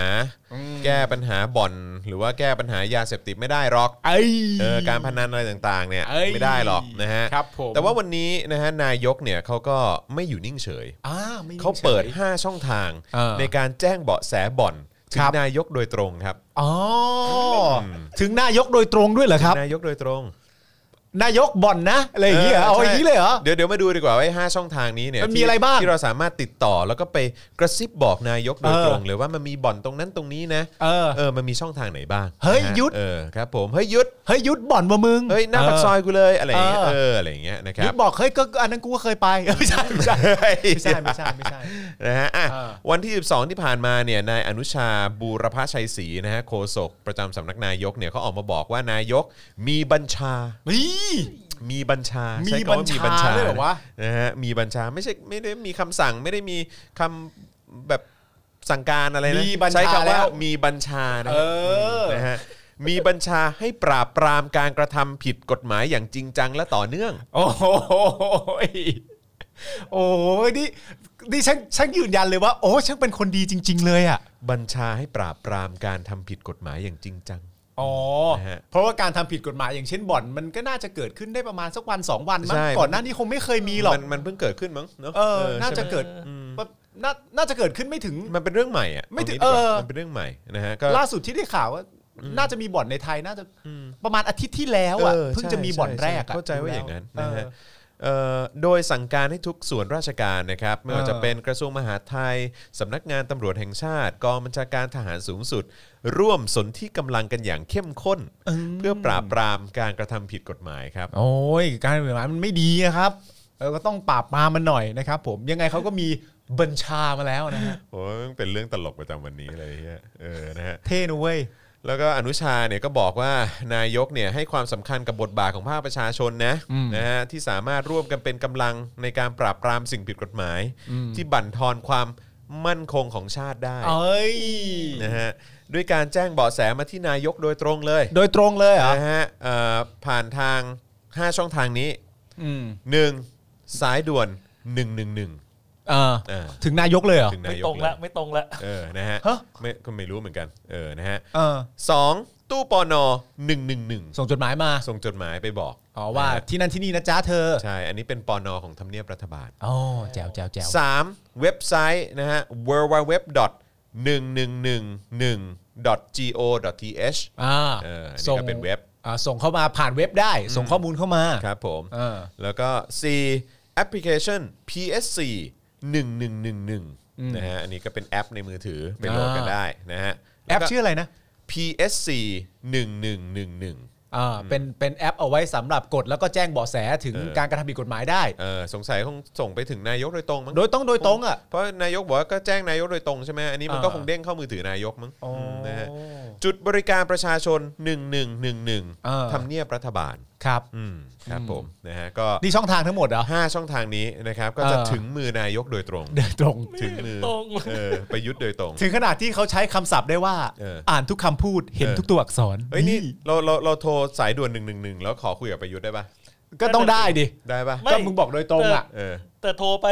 อันแรกมันเป็นโอเปอเรเตอร์ไปแล้วนะ เออเหรอเออ มันไม่ตรงแล้วนะ ไม่ก็ เอออ อาจจะโอเปอเรเตอร์ก่อนเพื่อแบบคัดกรองไง เออ แล้วพอคัดกรองเสร็จเรียบร้อยมั่นใจว่าอันนี้คือการแจ้งเบอกแสจริง เออ ๆก็ถึงนายกเลยที เอ นี้ อได้ ไม่ ปะวะ ถ้าถ้าสายตรงจริงๆ ต้องแบบนี่มารายงานที่ห้องนายกทำเนียบรัฐบาลเลย หรือว่านี่ก็ได้นะ อ๋อ หรือไม่ก็ทำแบบคล้าย ๆ แบบเวลาเขารับบริจาคเมื่อก่อนน่ะ คือ ถ่ายทอดสดในทีวี แล้วก็นั่งรับโทรศัพท์อ่ะ อ๋อเหมือนแบบ ป รับ ระยุทธ์ อ๋อ ประยุทธ์เอางั้นดิประยุทธ์เอางั้นดิแบบ แล้ว ว่า ประยุทธ์ มี นั่งให้ถ่ายจริง ๆ เลย เออมีแบบเดลี่รับโทรศัพท์ เออ วันละวันละหนึ่งชั่วโมง เอออ อะไรอย่างเงี้ยเออ แต่ว่า ใช่ โด ไหม ยโดยโดยรวมอะ แล้ กู ว มี คนจะได้โทรเข้าไป โดยโดยรวมกูมีความรู้สึกว่าไม่เวิร์กหรอก ทำไมอะ เพราะว่ามันเป็นการตั้งขึ้นมาเพื่อปราบปรามการทำผิดกฎหมาย เอ อะ อ งั้นประยุทธ์ก็ต้องอยู่ในคุกก่อนแล้วอะ ก็ไม่มันแล้วจะได้มาทำงานไหมอะ ปราบตัวมึงก่อน เออ ไอ้สัตว์เออ แล้วมึงกูจะได้เห็นหน้ามึงทำงานไหม เอ อะ อเออใช่ พอประกาศออกมาเสร็จเรียบร้อยเนี่ย เออ ประยุทธ์สิ่งที่ประยุทธ์ควรจะทำมันต่อไปก็คือว่า เออ หันไปบอกพนักงานหรือใครข้างๆก็ได้ว่าขังกู ขังกูเดี๋ยวนี้ ขังกูเดี๋ยวนี้ เออ เพ ขัง ราะว่า กูเดี๋ยวนี้กูนี่แหละสิ่งผิดกฎหมาย อันดับหนึ่งเลย และชัดเจนมาก เออเออ ท่านทำอะไร กูฉีกก็ธรรมนูญพวกไม่รู้ไง เอ เนี่ยเออ้ ย มึงต้องไปก่อนแล้ว เออเออ แม่งเอ้ยแค่คิดก็ไม่ประสบความสำเร็จแล้วแย่จัง เออมีคนบอกว่ามีคนบอกว่าเออให้ให้ลองโทรเลย เราเราสามารถเชื่อมกับโทรแบบโทรศัพท์หรืออะไรอย่างนี้ได้ปะ แต่ตอนนี้มันนอกเวลาราชการ อ๋อมันนอกเวลาราชการเออใช่ไหม อ๋อ เราจะดูทำไมกูไม่ได้ใส่นาฬิกา นี่ไงนอกแล้วหกโมงครึ่งแล้ว อ่าโอเคโอเคเดี๋ยวเดี๋ยวเดี๋ยวไม่แน่เอาเป็นวันพรุ่งนี้ไหมเออ เออ ไม่แน่พรุ่งนี้เดี๋ยวอาจจะลองโทรดู แล้วมึงจะไปแจ้งเบอแสว่าอะไร อะไรนะ รู้จักประยุทธ์ไหม เออ รู้จักรู้จักกบฏไหมฮะ รู้จักกบฏไหมครับ เออใช่ฮะ อ๋อ ขอ มัน แจ้ง ก็บอก นายก แจ้ง หน่อย เรื่องบ่อน อ๋อเรื่องบ่อนเหรอ เออ โอเคโอเคโอเค เนี่ยครับอยู่ตรงข้ามที่ ผมแจ้งเรื่องบ่อนนะฮะ เออ บ่อนทำลายชาติเออ เฮ้ย มีคนบ่อนทำลายชาติเมื่อ 7 ปีที่แล้วฮะ ครับผม เออครับผมเรื่องบ่อนเหมือนกันแต่ว่า เออ เป็นบ่อนทำลายชาติ ครับ เมื่อ ผม 7 ปีที่แล้วครับ โอ้ โดยคนที่ชื่อประยุทธ์จันทร์โอชา โอ้ น่าสนใจมากเลยค่ะ เดี๋ยวเราต่อสายตรงไปสู่ประยุทธ์จันทร์โอชาทันที ครับผม แล้วก็รับขึ้นมา มึงนะยุทธ มึงเนี่ย มึตังนะวดีเลยสัตว์ มึงนะ เออ ให้มาแจ้งบ่อนใช่ไหม แต่ว่า ผม มึงพูดไม่เคลียร์ว่าบ่อนอะไร เออ กูขออนุญาตแจ้งคนที่บ่อนทำลายประเทศชาติของกูแล้วกัน ใช่ใช่ถูกต้องเออนะฮะ ประยุทธ์ก็ถามใครหรือจอน จอนนี่จอนบินยูใช่ไหม คุณจวน คุณจอนไม่ใช่คุณคุณธนกรไม่ได้รับ อันนั้นเป็นคนละคน คุณธนกร เออค ไม่ได้รับ ผนะฮะนี่อนุชาในฐานะโฆษกเนี่ยก็ยังระบุเพิ่มเติมนะบอกว่านายกเนี่ยยืนยันว่าผู้ที่แจ้งเบาะแสเนี่ยจะได้รับการคุ้มครอง เออ และรักษาเป็นความลับราชการ อ๋อ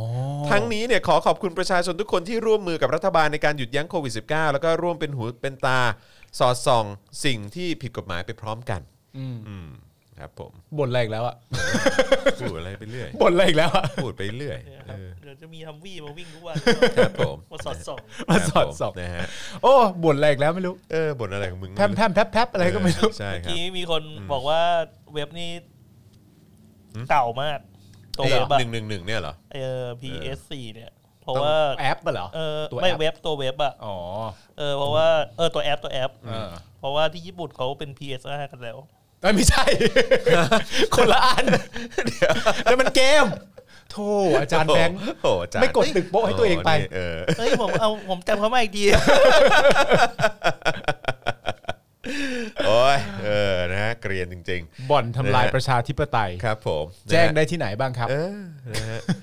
อ่ะโอเคนะครับ มีคนบอกว่าพูดไปหรือยังเรื่องงบทำหนัง 300 ล้าน เออนะฮะก็ก็รู้สึกเมื่อวานพูดไปแล้วพูดไปกับครูทอม แต่ว่าก็ก็ไม่เข้าใจเหมือนกันเปลืองใช่ไหม อืม เออคือเอาไปทำอย่างอื่น เอาไปเอาไปเอาไปช่วยแบบให้ประชาชนเขามีกินมีใช้ในช่วงที่โดนโควิด -19 แบบนี้ดีกว่าอีกนอกจากจะมาทำหนัง propaganda ใช่ เออแบบว่าโฆษณาชวนเชื่อให้กับประชาชนเนี่ยนะฮะอืม คือจริง ๆ อาจจะต้องตั้งคำถามว่าที่ทำที่ทำมาตลอดเนี่ย อืม ก็มากพอแล้วนะ อืม จะทำอีกเหรอ ใช่ไอ้ร้องพงร้องเพลงอะไรพวก ทำ เนี้ อี ย ก เอ เหรอ อ ก็ทำมาตลอดอยู่แล้ว วา อะ ยชิบหายเออนะฮะ เออ อ่ะงั้นพูดถึงไอ้เอ่อโครงการของภาครัฐบ้างดีกว่าอย่างของกรมนที่เขาซื้อโซลาร์เซลล์45 ล้าน 45ล้าน ใช่ไหมนายกเขามาตอบเรื่องนี้แล้วนะ อ๋อเหรอ ใช่ คือนอกจากจะมาคุยเรื่องวัคซีนอะไรต่างๆ แล้ววันนี้ อ่า เนี่ยนะฮะเอ่อเมื่อวานดิ นะฮะประยุทธ์เนี่ยก็ตอบคำถามเกี่ยวกับกรณีที่นักร้องนะฮะศรีสุวรรณจันยา เออ ก็เป็นนักร้องเหรอฮะ นักร้อง ร้องไม่พักเลยเหรอ เออไม่พัก ไอ้ เล เหี้ ย ยร้องจังเลยว่ะ ใช่เขาบอก เออ ว่าเออเฮ้ยเราล่าสุดศรีสุวรรณนี่เขาบอกเนี่ยนะว่าคนที่คนที่เหมือนแบบจะบอกให้แก้หนึ่งหนึ่งสองอ่ะ เออ เข้าข่ายล้มล้างการปกครอง ก็ไม่เป็นไรก็สีสุวรรณเนี่ยก็สี กู สุว ก็ ร ว่าร ณ งั้นเหมือนกันนะฮะ อ๋อคือคือคำพูดมันแบบว่าอ๋อไม่เป็นไรก็สีสุวรรณเท่านั้นเอง เออครับผมนะฮะก็คือศรีสุวรรณเขาไปยื่นทางสำนักงานตรวจเงินแผ่นดินใช่ไหมบอกว่าให้ตรวจสอบกอรมน อืม เรื่องที่ซื้อแผงโซลาร์เซลล์จำนวน 45 ล้านบาทที่อมก่อยอ่ะ อ่า เออนะฮะประยุทธ์ก็บอกว่าอืมก็ก็ร้องไปก็ร้องได้ก็ร้องเรียนได้ตามกฎหมาย อ่า เออแต่ก็ให้ไปดูข้อเท็จจริง อย่าเพิ่งตัดสินกันละกันว่ามันผิดหรือว่ามันถูก อ่า เออนะฮะซึ่งประยุทธ์ก็บอกว่านี่คือประชาธิปไตยไม่ใช่เหรอ ยังไงอ่ะ แล้วตนเนี่ยไปห้ามใครพูดหรือไม่ เออ ห้ามได้หรือไม่ก็ไม่ได้ห้าม อืม อยากจะพูดอะไรก็พูดไป อยากจะไปฟ้องใครก็ฟ้องไป อ่า ก็ให้ความเป็นธรรมกับทุกคนโอ้ครับผม จ้าจ้าจ้า แต่ขอให้ความเป็นธรรมกับรัฐบาลกับนายกบ้าง เอ้ยโอ้ โอ้ ย ย เศร้าไปเลย โอ้คุยเออครับผม เศร้าไปอีกแล้วอ่ะ ครับผม ดราม่าโถโยยอ ให้ความเป็นธรรมกับรัฐบาลกับนายกบ้างเหรอ เราก็ไม่อยากไปใช้กฎหมายอะไรต่างๆ ให้มันเดือดร้อนกันไปทั้งหมด ฝ่ายกฎหมายเขาพิจารณาดำเนินการเป็นรายๆไปอยู่แล้ว อ๋อ ก็ใครอยากฟ้องก็ฟ้องมันห้ามไม่ได้อยู่แล้ว นะ แต่ว่า นะฮะ แต่ก็ดีๆแล้วกันนะ เพราะว่าเนี่ยฝ่ายกฎหมายของเราดูอยู่นะ อืม ฝ่ายกฎหมายเราจับตาดูอยู่นะ จะฟ้องอะไรก็ฟ้องมา แต่ คือประโยคตอนต้นเนี่ยบอกว่าผมห้ามใครพูดได้ไหมห้ามคนนั้นคนนี้ทำอะไรได้ไหมอยากพูดอะไรก็พูดไปอยากฟ้องอะไรก็ฟ้องไป ผมให้ความเป็นธรรมกับทุกคน อืม ใช่ไหมแต่ว่าพอตอนท้ายเนี่ยก็อ่ะแต่พูดอะไรก็ระวังดีๆนะ เพราะว่าฝ่ายกฎหมายเราพิจารณาดำเนินคดีเป็นรายๆไป ใช่ครับ ครับผม ก็เลยน่าไว้ใจมาก คนก็คงจะกล้าพูดกันเยอะมากเลยฮะ ครับผม ลุงตู่ก็เป็นห่วง นะครับผม ครับผมนะฮะ มีฝ่ายกฎหมายเฝ้าดูอยู่นะฮะ แต่ใครอยากพูดอะไรก็พูดไป แต่ก็ระวังตัวไว้หน่อย คือเป็นคนที่เก่งเฮี้ยๆเลยคือ ครั สา บ มารถพูดอะไรที่มันย้อนแย้ย้อนย้อนย้อนแย้งได้ในแบบในประโยคเดียวอะ อ๋อแล้วไม่รู้ตัวด้วยฮะ เราไม่รู้ตัวด้วย แล้วไม่รู้ตัวด้วยครับ ครับผม แต่ไม่เป็นไรครับ เดี๋ยวเราโทรหนึ่งหนึ่งหนึ่งแป๊บเดียวฮะ ครับผม ประยุทธ์ก็ติดคุกละ ครับผมถูกต้องครับนะฮะ แป๊บเดียวไม่เป็นไรฮะ เอาพูดถึงการฟ้องร้อง อ่า เราพูดถึงราเมศหน่อยไหม เอ้ย ราเมสอืม แล้วต้องพูด รมส ถึงเขาไหม ราเมสนิดนึงไหม อ่ะ ออ เราพูดถึง นะฮะ ราเมสกันหน่อย ราเมสหน่อยดีกว่า อ่าน นะฮะพอดีมันก็มีคนเนี่ยที่เขาไปแชร์รูปภาพตัดต่อของชวนหลีกภัยใช่ไหม เออ เออซึ่งภาพต้นฉบับเนี่ยก็เป็นชวนเขากำลั งแบบ กดกาแฟ เออกดกาแฟ อ่า เออนะฮะแต่มีรายงานว่าบางรูปที่เกิดขึ้นเนี่ยนะฮะที่มีการแบบตัดต่อหรือว่า แบบใช่ไหมมีการไปทำมีมทำอะไรอย่างเงี้ย อ่า ได้สร้างความไม่พอใจให้กับนายราเมศรัตน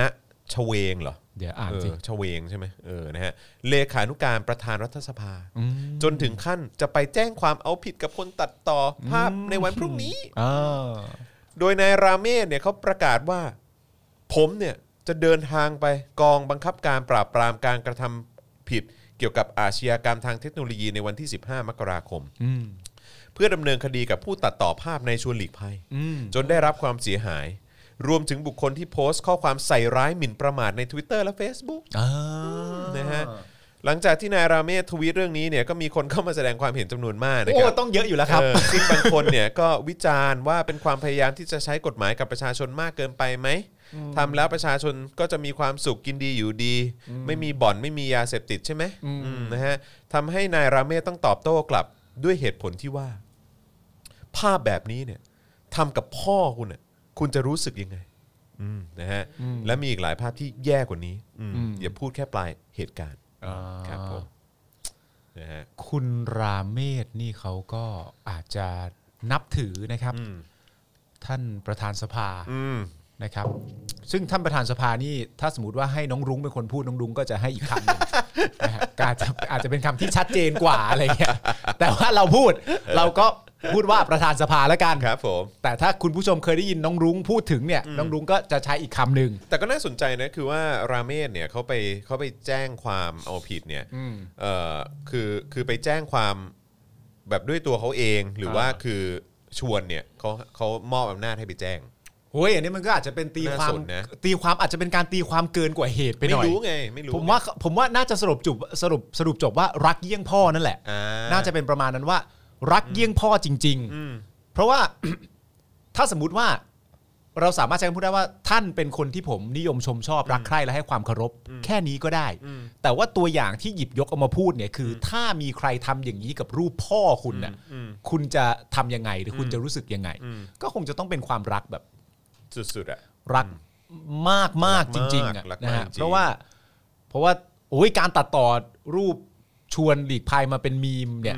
ก็ต้องถือว่าเป็นเรื่องระดับ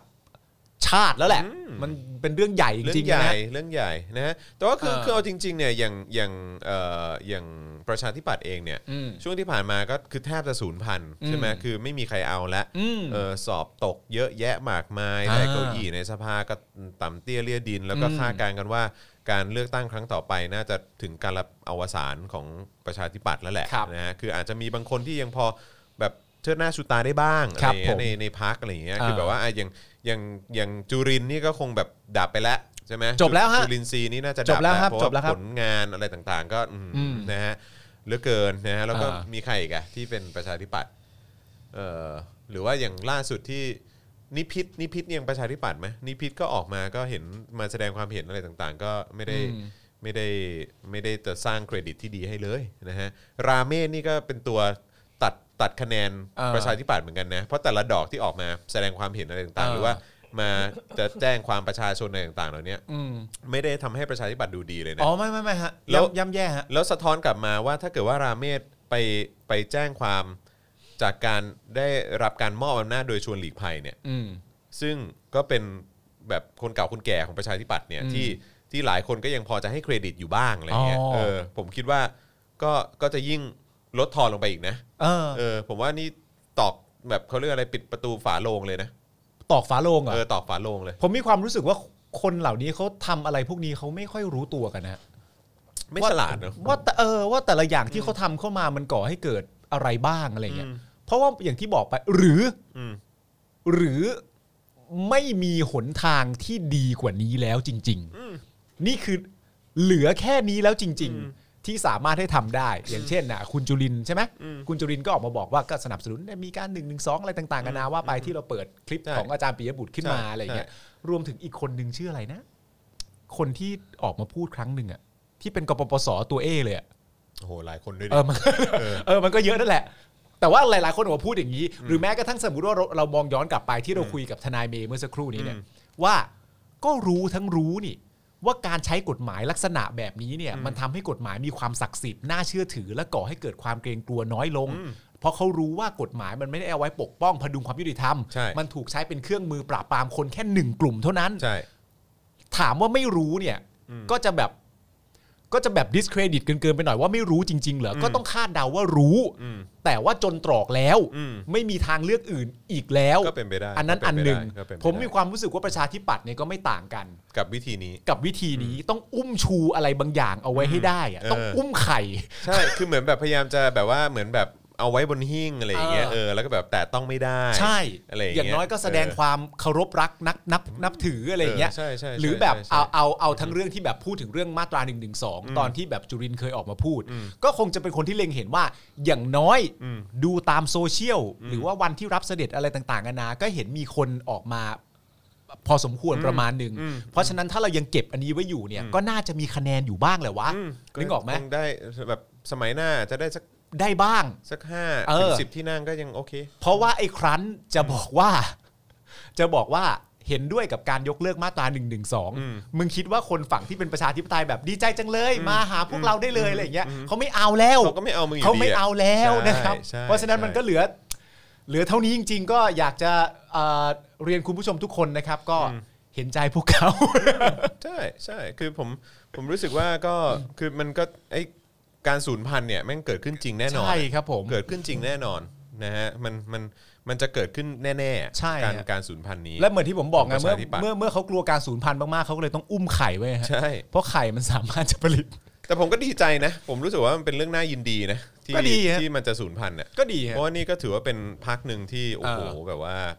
โอ้ ในความรู้สึกผมเขาเกี่ยวข้องกับความเสียหายเยอะ อ่า แยะมากมายของประเทศนี้ เออ เยอะมากอืม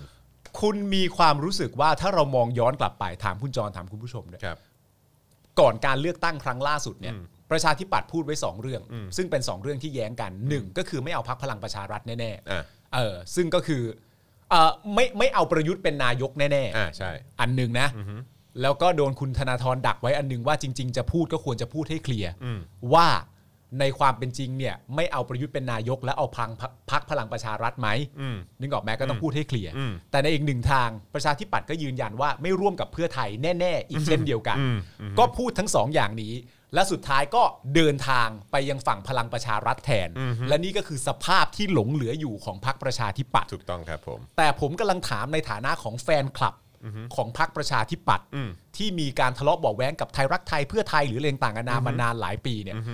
คุณว่าไปฝ่ายไหนอ่ะ อืม จำนวนกองเชียร์มันจะลดลงมากกว่า อืม คุณคิดว่าฝั่งไหน ถ้าไปกับเพื่อไทยจำนวนจะลดลงมากเท่ากับที่ลดลงตอนนี้ไหม อืม เพราะก็สัญญิงสัญญาเหมือนกันว่าเพื่อไทยกูก็ไม่เอา แต่สุดท้ายถ้าไปกับเพื่อไทยอะ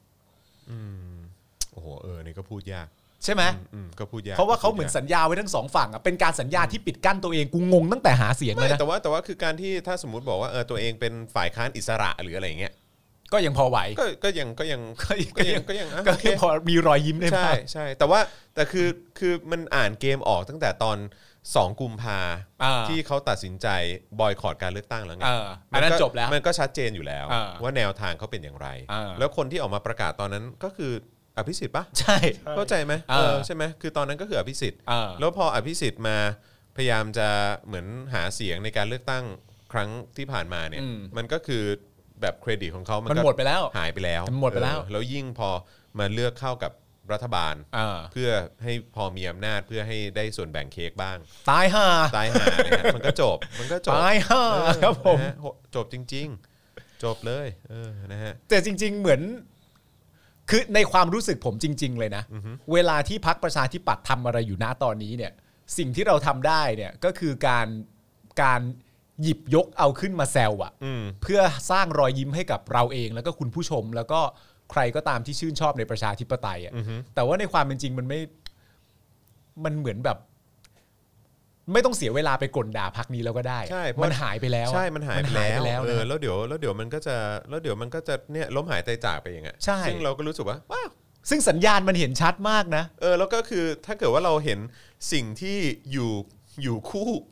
การเมืองไทยมานานขนาดเนี้ย อืม คือหมายว่าพรรคประชาธิปัตย์ก็ก็เป็นพรรคการเมืองที่เก่าแก่ใช่ไหม ใช่ แล้วถ้าเราเห็นวันอวสานของพรรคประชาธิปัตย์ได้เนี่ย อืม ผมก็รู้สึกว่า ผมก็จินตนาการเห็นการล่มสลายของสิ่งอื่นๆ ได้ด้วยเหมือนกันนะฮะ อ๋อ เรากำลังกล่าวถึงคำว่ายาวนานใช่ไหมฮะ yeah อ๋อ เพราะว่าน่าสนใจนะ อ๋อ คุ คุณ ณ หมามหาย ย น่า ถึ สน ง ใจนะ คุณหมายถึงบ่อนใช่ไหมฮะ เออ บ่อน บ่ บ่อ อน น บ่อนสิ่งที่ บ่ บ่อ อน น ทำลายประเทศ สิ่ นะ งที่บ่อนทำลายประเทศ เออ ประยุทธ์นั่นแหละ เออนั่นแหละเออผมว่า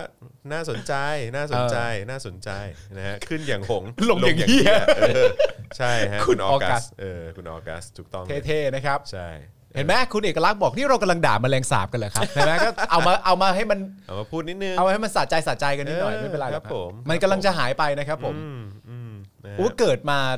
ตั้งแต่เรารู้ความแล้วรู้จักการเลือกตั้งมาเราก็รู้จักคำว่าประชาธิปัตย์มาตลอดเลยนะ ใช่ใช่ใช่ใช่ ไม่ว่าจะเป็นแบบเป็นใครต่อใครเป็นหัวหน้าพักหรือว่าชื่อคนเหล่าเนี้ย อืม ก็รู้จักกันมาเสมอ ถ้าวันหนึ่งมันจะหายไปได้จริงๆอ่ะ อืม โอ้มันก็ต้องอาจจะสร้างปรากฏการณ์ใหม่ให้เกิดขึ้นในประเทศไทยว่าโอ้อย่างนี้ก็หายไปได้เหรน่าวสอะเนี่ย นใจนะน่าสนใจนะที่เราเห็นอะไรที่มันแบบว่าเหมือนตายยากชิบหายอ่ะเข้าใจปะเอออแบบว่า โอ้โหแบบแบบ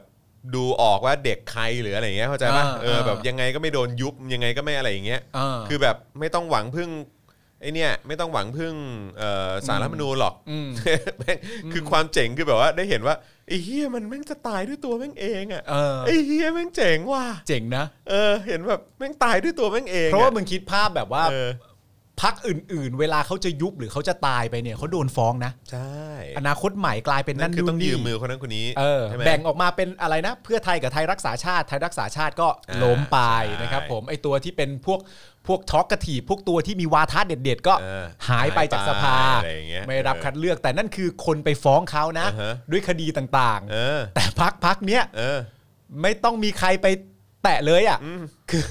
ตายด้วยตัวมันเอง ตายตามธรรมชาติ ครับผมนะฮะ เออแต่มันก็จริงนะเหมือนแบบว่า อืม อะไรก็ตามที่กฎแห่งธรรมชาติมันไม่เอาอ่ะ อืม มันก็อยู่ไม่ได้ ใช่ มันก็ต้องมันก็ต้องไป ใช่ เหมือนวันหนึ่งที่เราเคยสัมภาษณ์เพนกวินแล้วเพนกวินพูดมาก็คือว่า เป็นเรื่องเกี่ยวกับนโยบายอ่ะ อืม ไม่ว่าเราจะโยนอะไรไปตรงไปตรงกลาง เพื่อให้ม็อบได้รับให้เพื่อให้เพื่อให้คนที่มาออกมาเรียกร้องประชาธิปไตยได้รับรู้อ่ะถ้ามันไม่ใช่อ่ะ มันต้องหายไป ใช่ แต่มันอยู่มานานขนาดนี้แล้วมันเกาะอยู่ในใจคนมานานขนาดนี้ได้ก็แปลว่าเขาเอาไง ใช่ แต่อะไรที่มันไม่เอาอย่างเช่นประชาธิปัตย์เนี่ย อืม เราก็ไม่ต้องเปลืองมือ ใช่ เดี๋ยวมันก็หายไปเอง ใช่ เออ ใช่ใช่แล้วก็นึกถึงคำที่อาจารย์โควิดเคยพูดนะ คุณพ่อผมเนี่ยก็บอกว่าไอ้สิ่งที่มันผิดธรรมชาติอะ ใช่ ไอ้สิ่งที่มันเป็นสิ่งที่มันขัดกับธรรมชาติอะ Mother Nature อะ เออ ใช่หรือว่าแบบไอ้ไอ้ขัดกับที่มันที่มันที่มันวิปริตในสังคมอ่ะ เออ ที่มันที่มันที่มันแปลกประหลาดอ่ะ เออ เออที่มันแบบแสดงถึงความไม่เท่าเทียม มันแสดงถึงความไม่ยุติธรรม มันแสดงถึงความสกปรก มันแสดงถึงความไม่โปร่งใสต่างๆเหล่าเนี้ย อืม คือเหล่าเนี้ยมันจะ มันอยู่ไม่ได้ มันอยู่ไม่ได้ มันอยู่ไม่ได้ ซึ่งผมก็เออว่ะ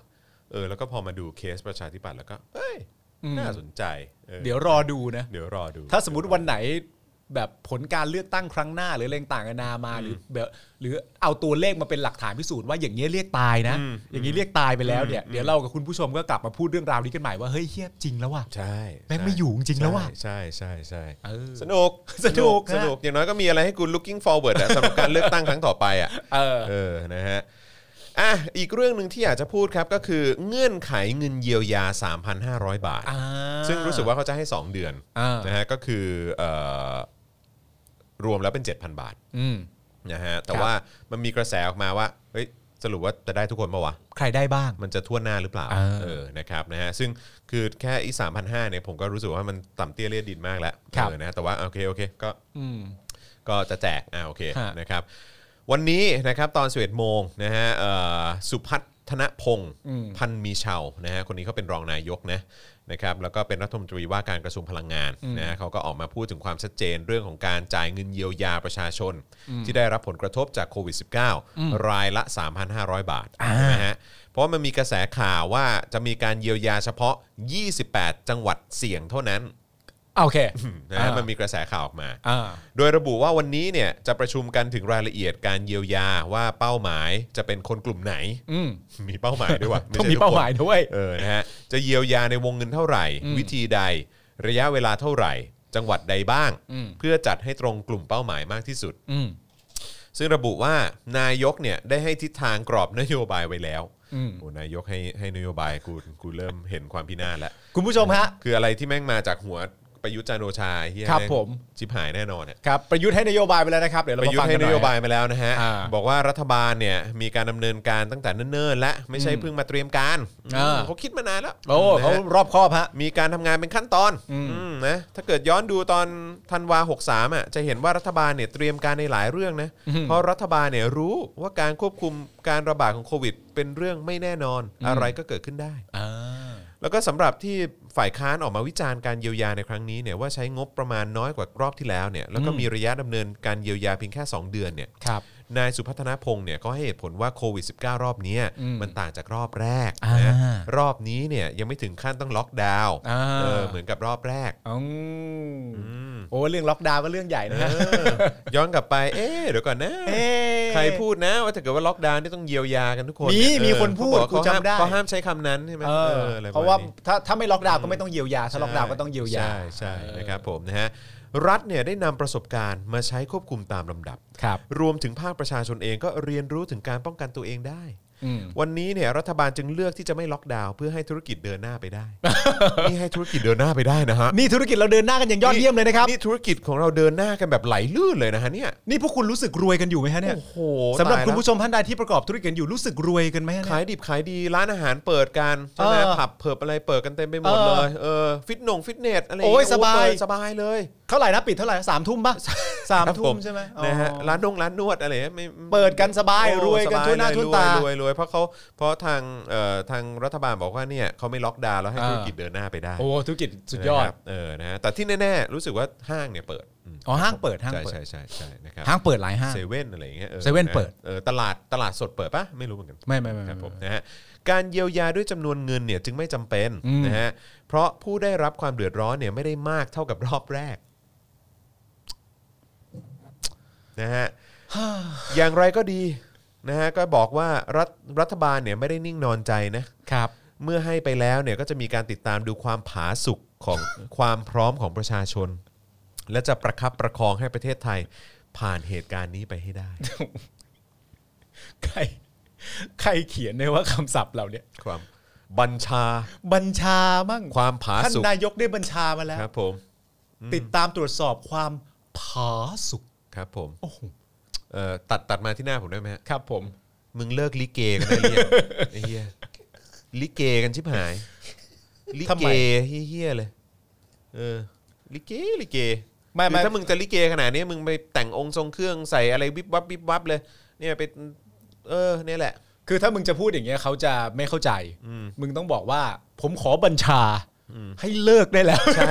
ผมขอบัญชา ผม ให้ ขอ เลิก บัญชาให้เลิกได้แล้ว เพื่อความผาสุกของประชาชน เพื่อความผาสุกของประชาชนที่ไม่ต้องมาได้ยินถ้อยคำแบบนี้ ใช่ ผมขอบัญชาให้หยุดได้แล้ว ให้มึงพอสักที ครับผม ครับผมอืมนะฮะอ่ะก็รอดูแล้วกันนะฮะ ที่แน่ ๆ ก็คงไม่ใช่ทุกคนนะฮะ ที่จะได้ อืม การเยียวยานี้ ครับ นะค ก็ รับ เขา เขา บอก จะ เอง ดูตามความเหมาะสม แล้วเดี๋ยวดูวิธีการอีกที เขามีเป้าหมาย มีเป้าหมาย เขามีเป้าหมายอยู่หนึ่ง เวลาเขาทำอะไรเขาชัดเจนอยู่แล้วแหละ เขาชัดเจนอยู่แล้วนะครับโอ้ยขนาดจะได้ปัญหาเขายังเตรียมการมาตั้งหกเดือน ผมไม่แปลกใจหรอกครับเวลาที่เขาบอกเขาเตรียมการอะไรมาตั้งนานแล้วขนาดยึดอำนาจประชาชนเขายังเตรียมการมาตั้งหกเดือน ครับผม ใช่นะครับผมสำหรับสลิมท่านใดที่ยังไม่รู้นะฮะอันนี้เป็นบอกเป็นข้อมูลเฉยๆไม่ได้ติดใจไม่ได้โกรธอะ เขา ไร ให้สัมภาษณ์เองนะ เออ พูดเองด้วยนะ นะฮะ อืมครับผม แต่สุเทพกับกับกับประยุทธ์เขาโคกันนะฮะเผื่อยังไม่รู้ไม่เป็นไร เขา บอ ป ก รึก ไว้เฉ ษาย เขามีการคุย เอออ อะไรกัน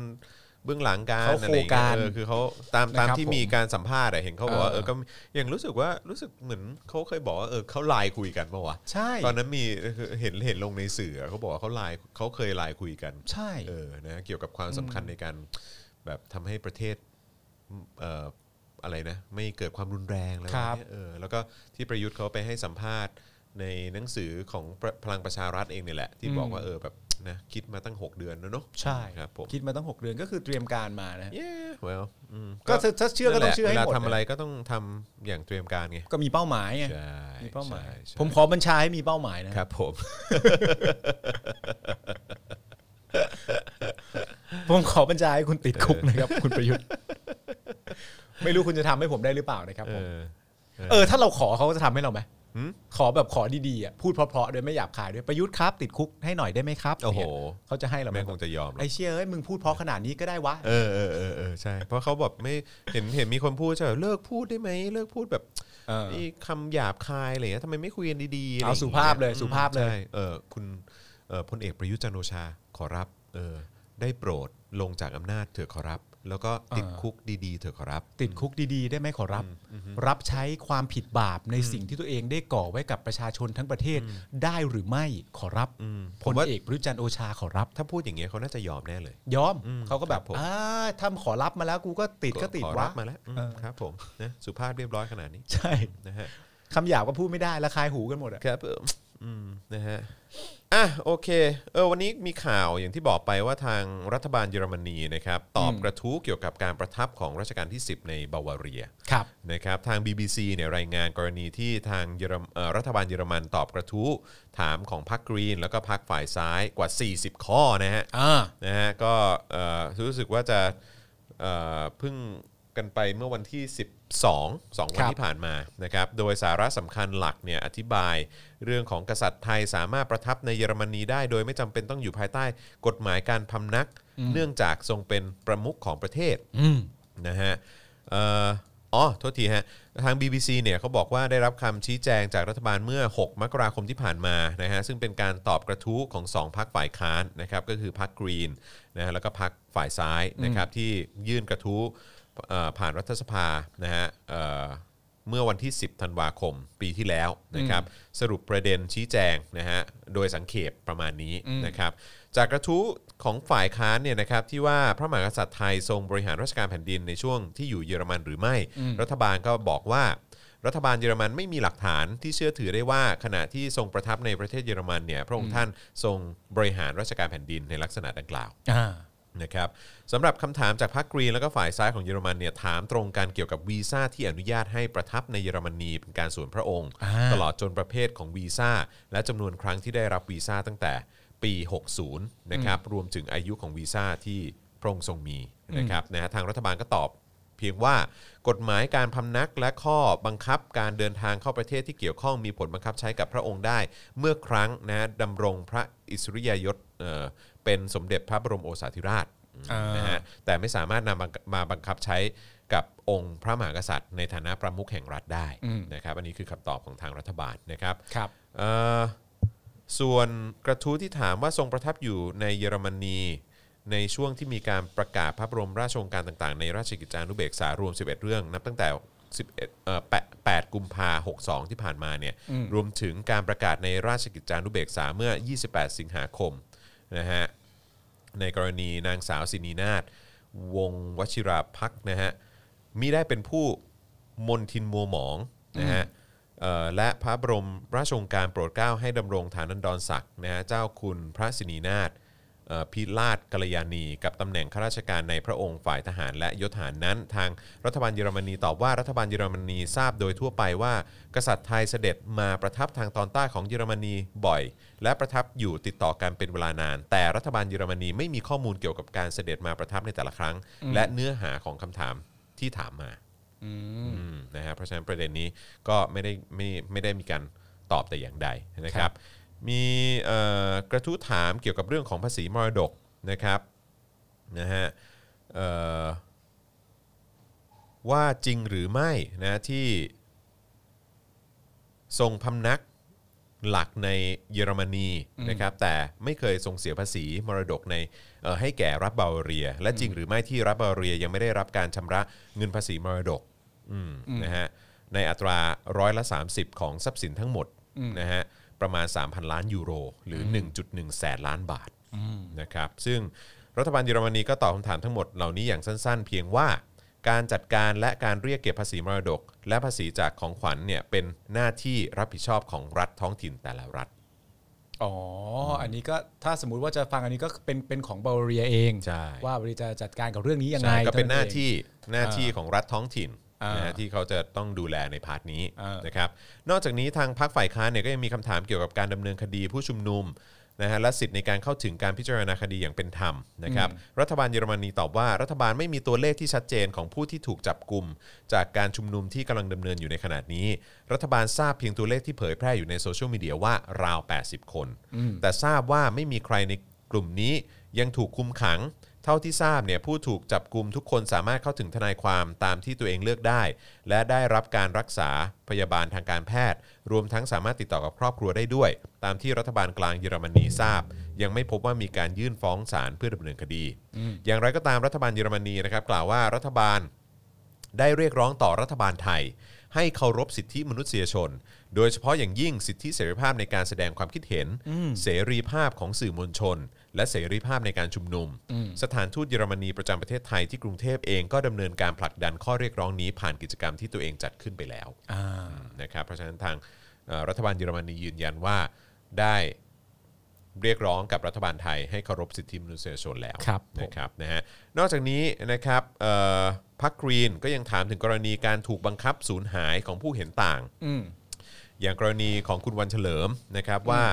เอ่อรัฐบาลเยอรมนีได้ดำเนินการผลักดันเพื่อให้มีการติดตามพวกเขาทั้งหลายอย่างไรบ้าง อืม โว้ว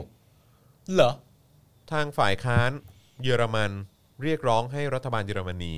เออ ผลักดันเกี่ยวกับการติดตามคนไทยนะที่โดนบังคับสูญหาย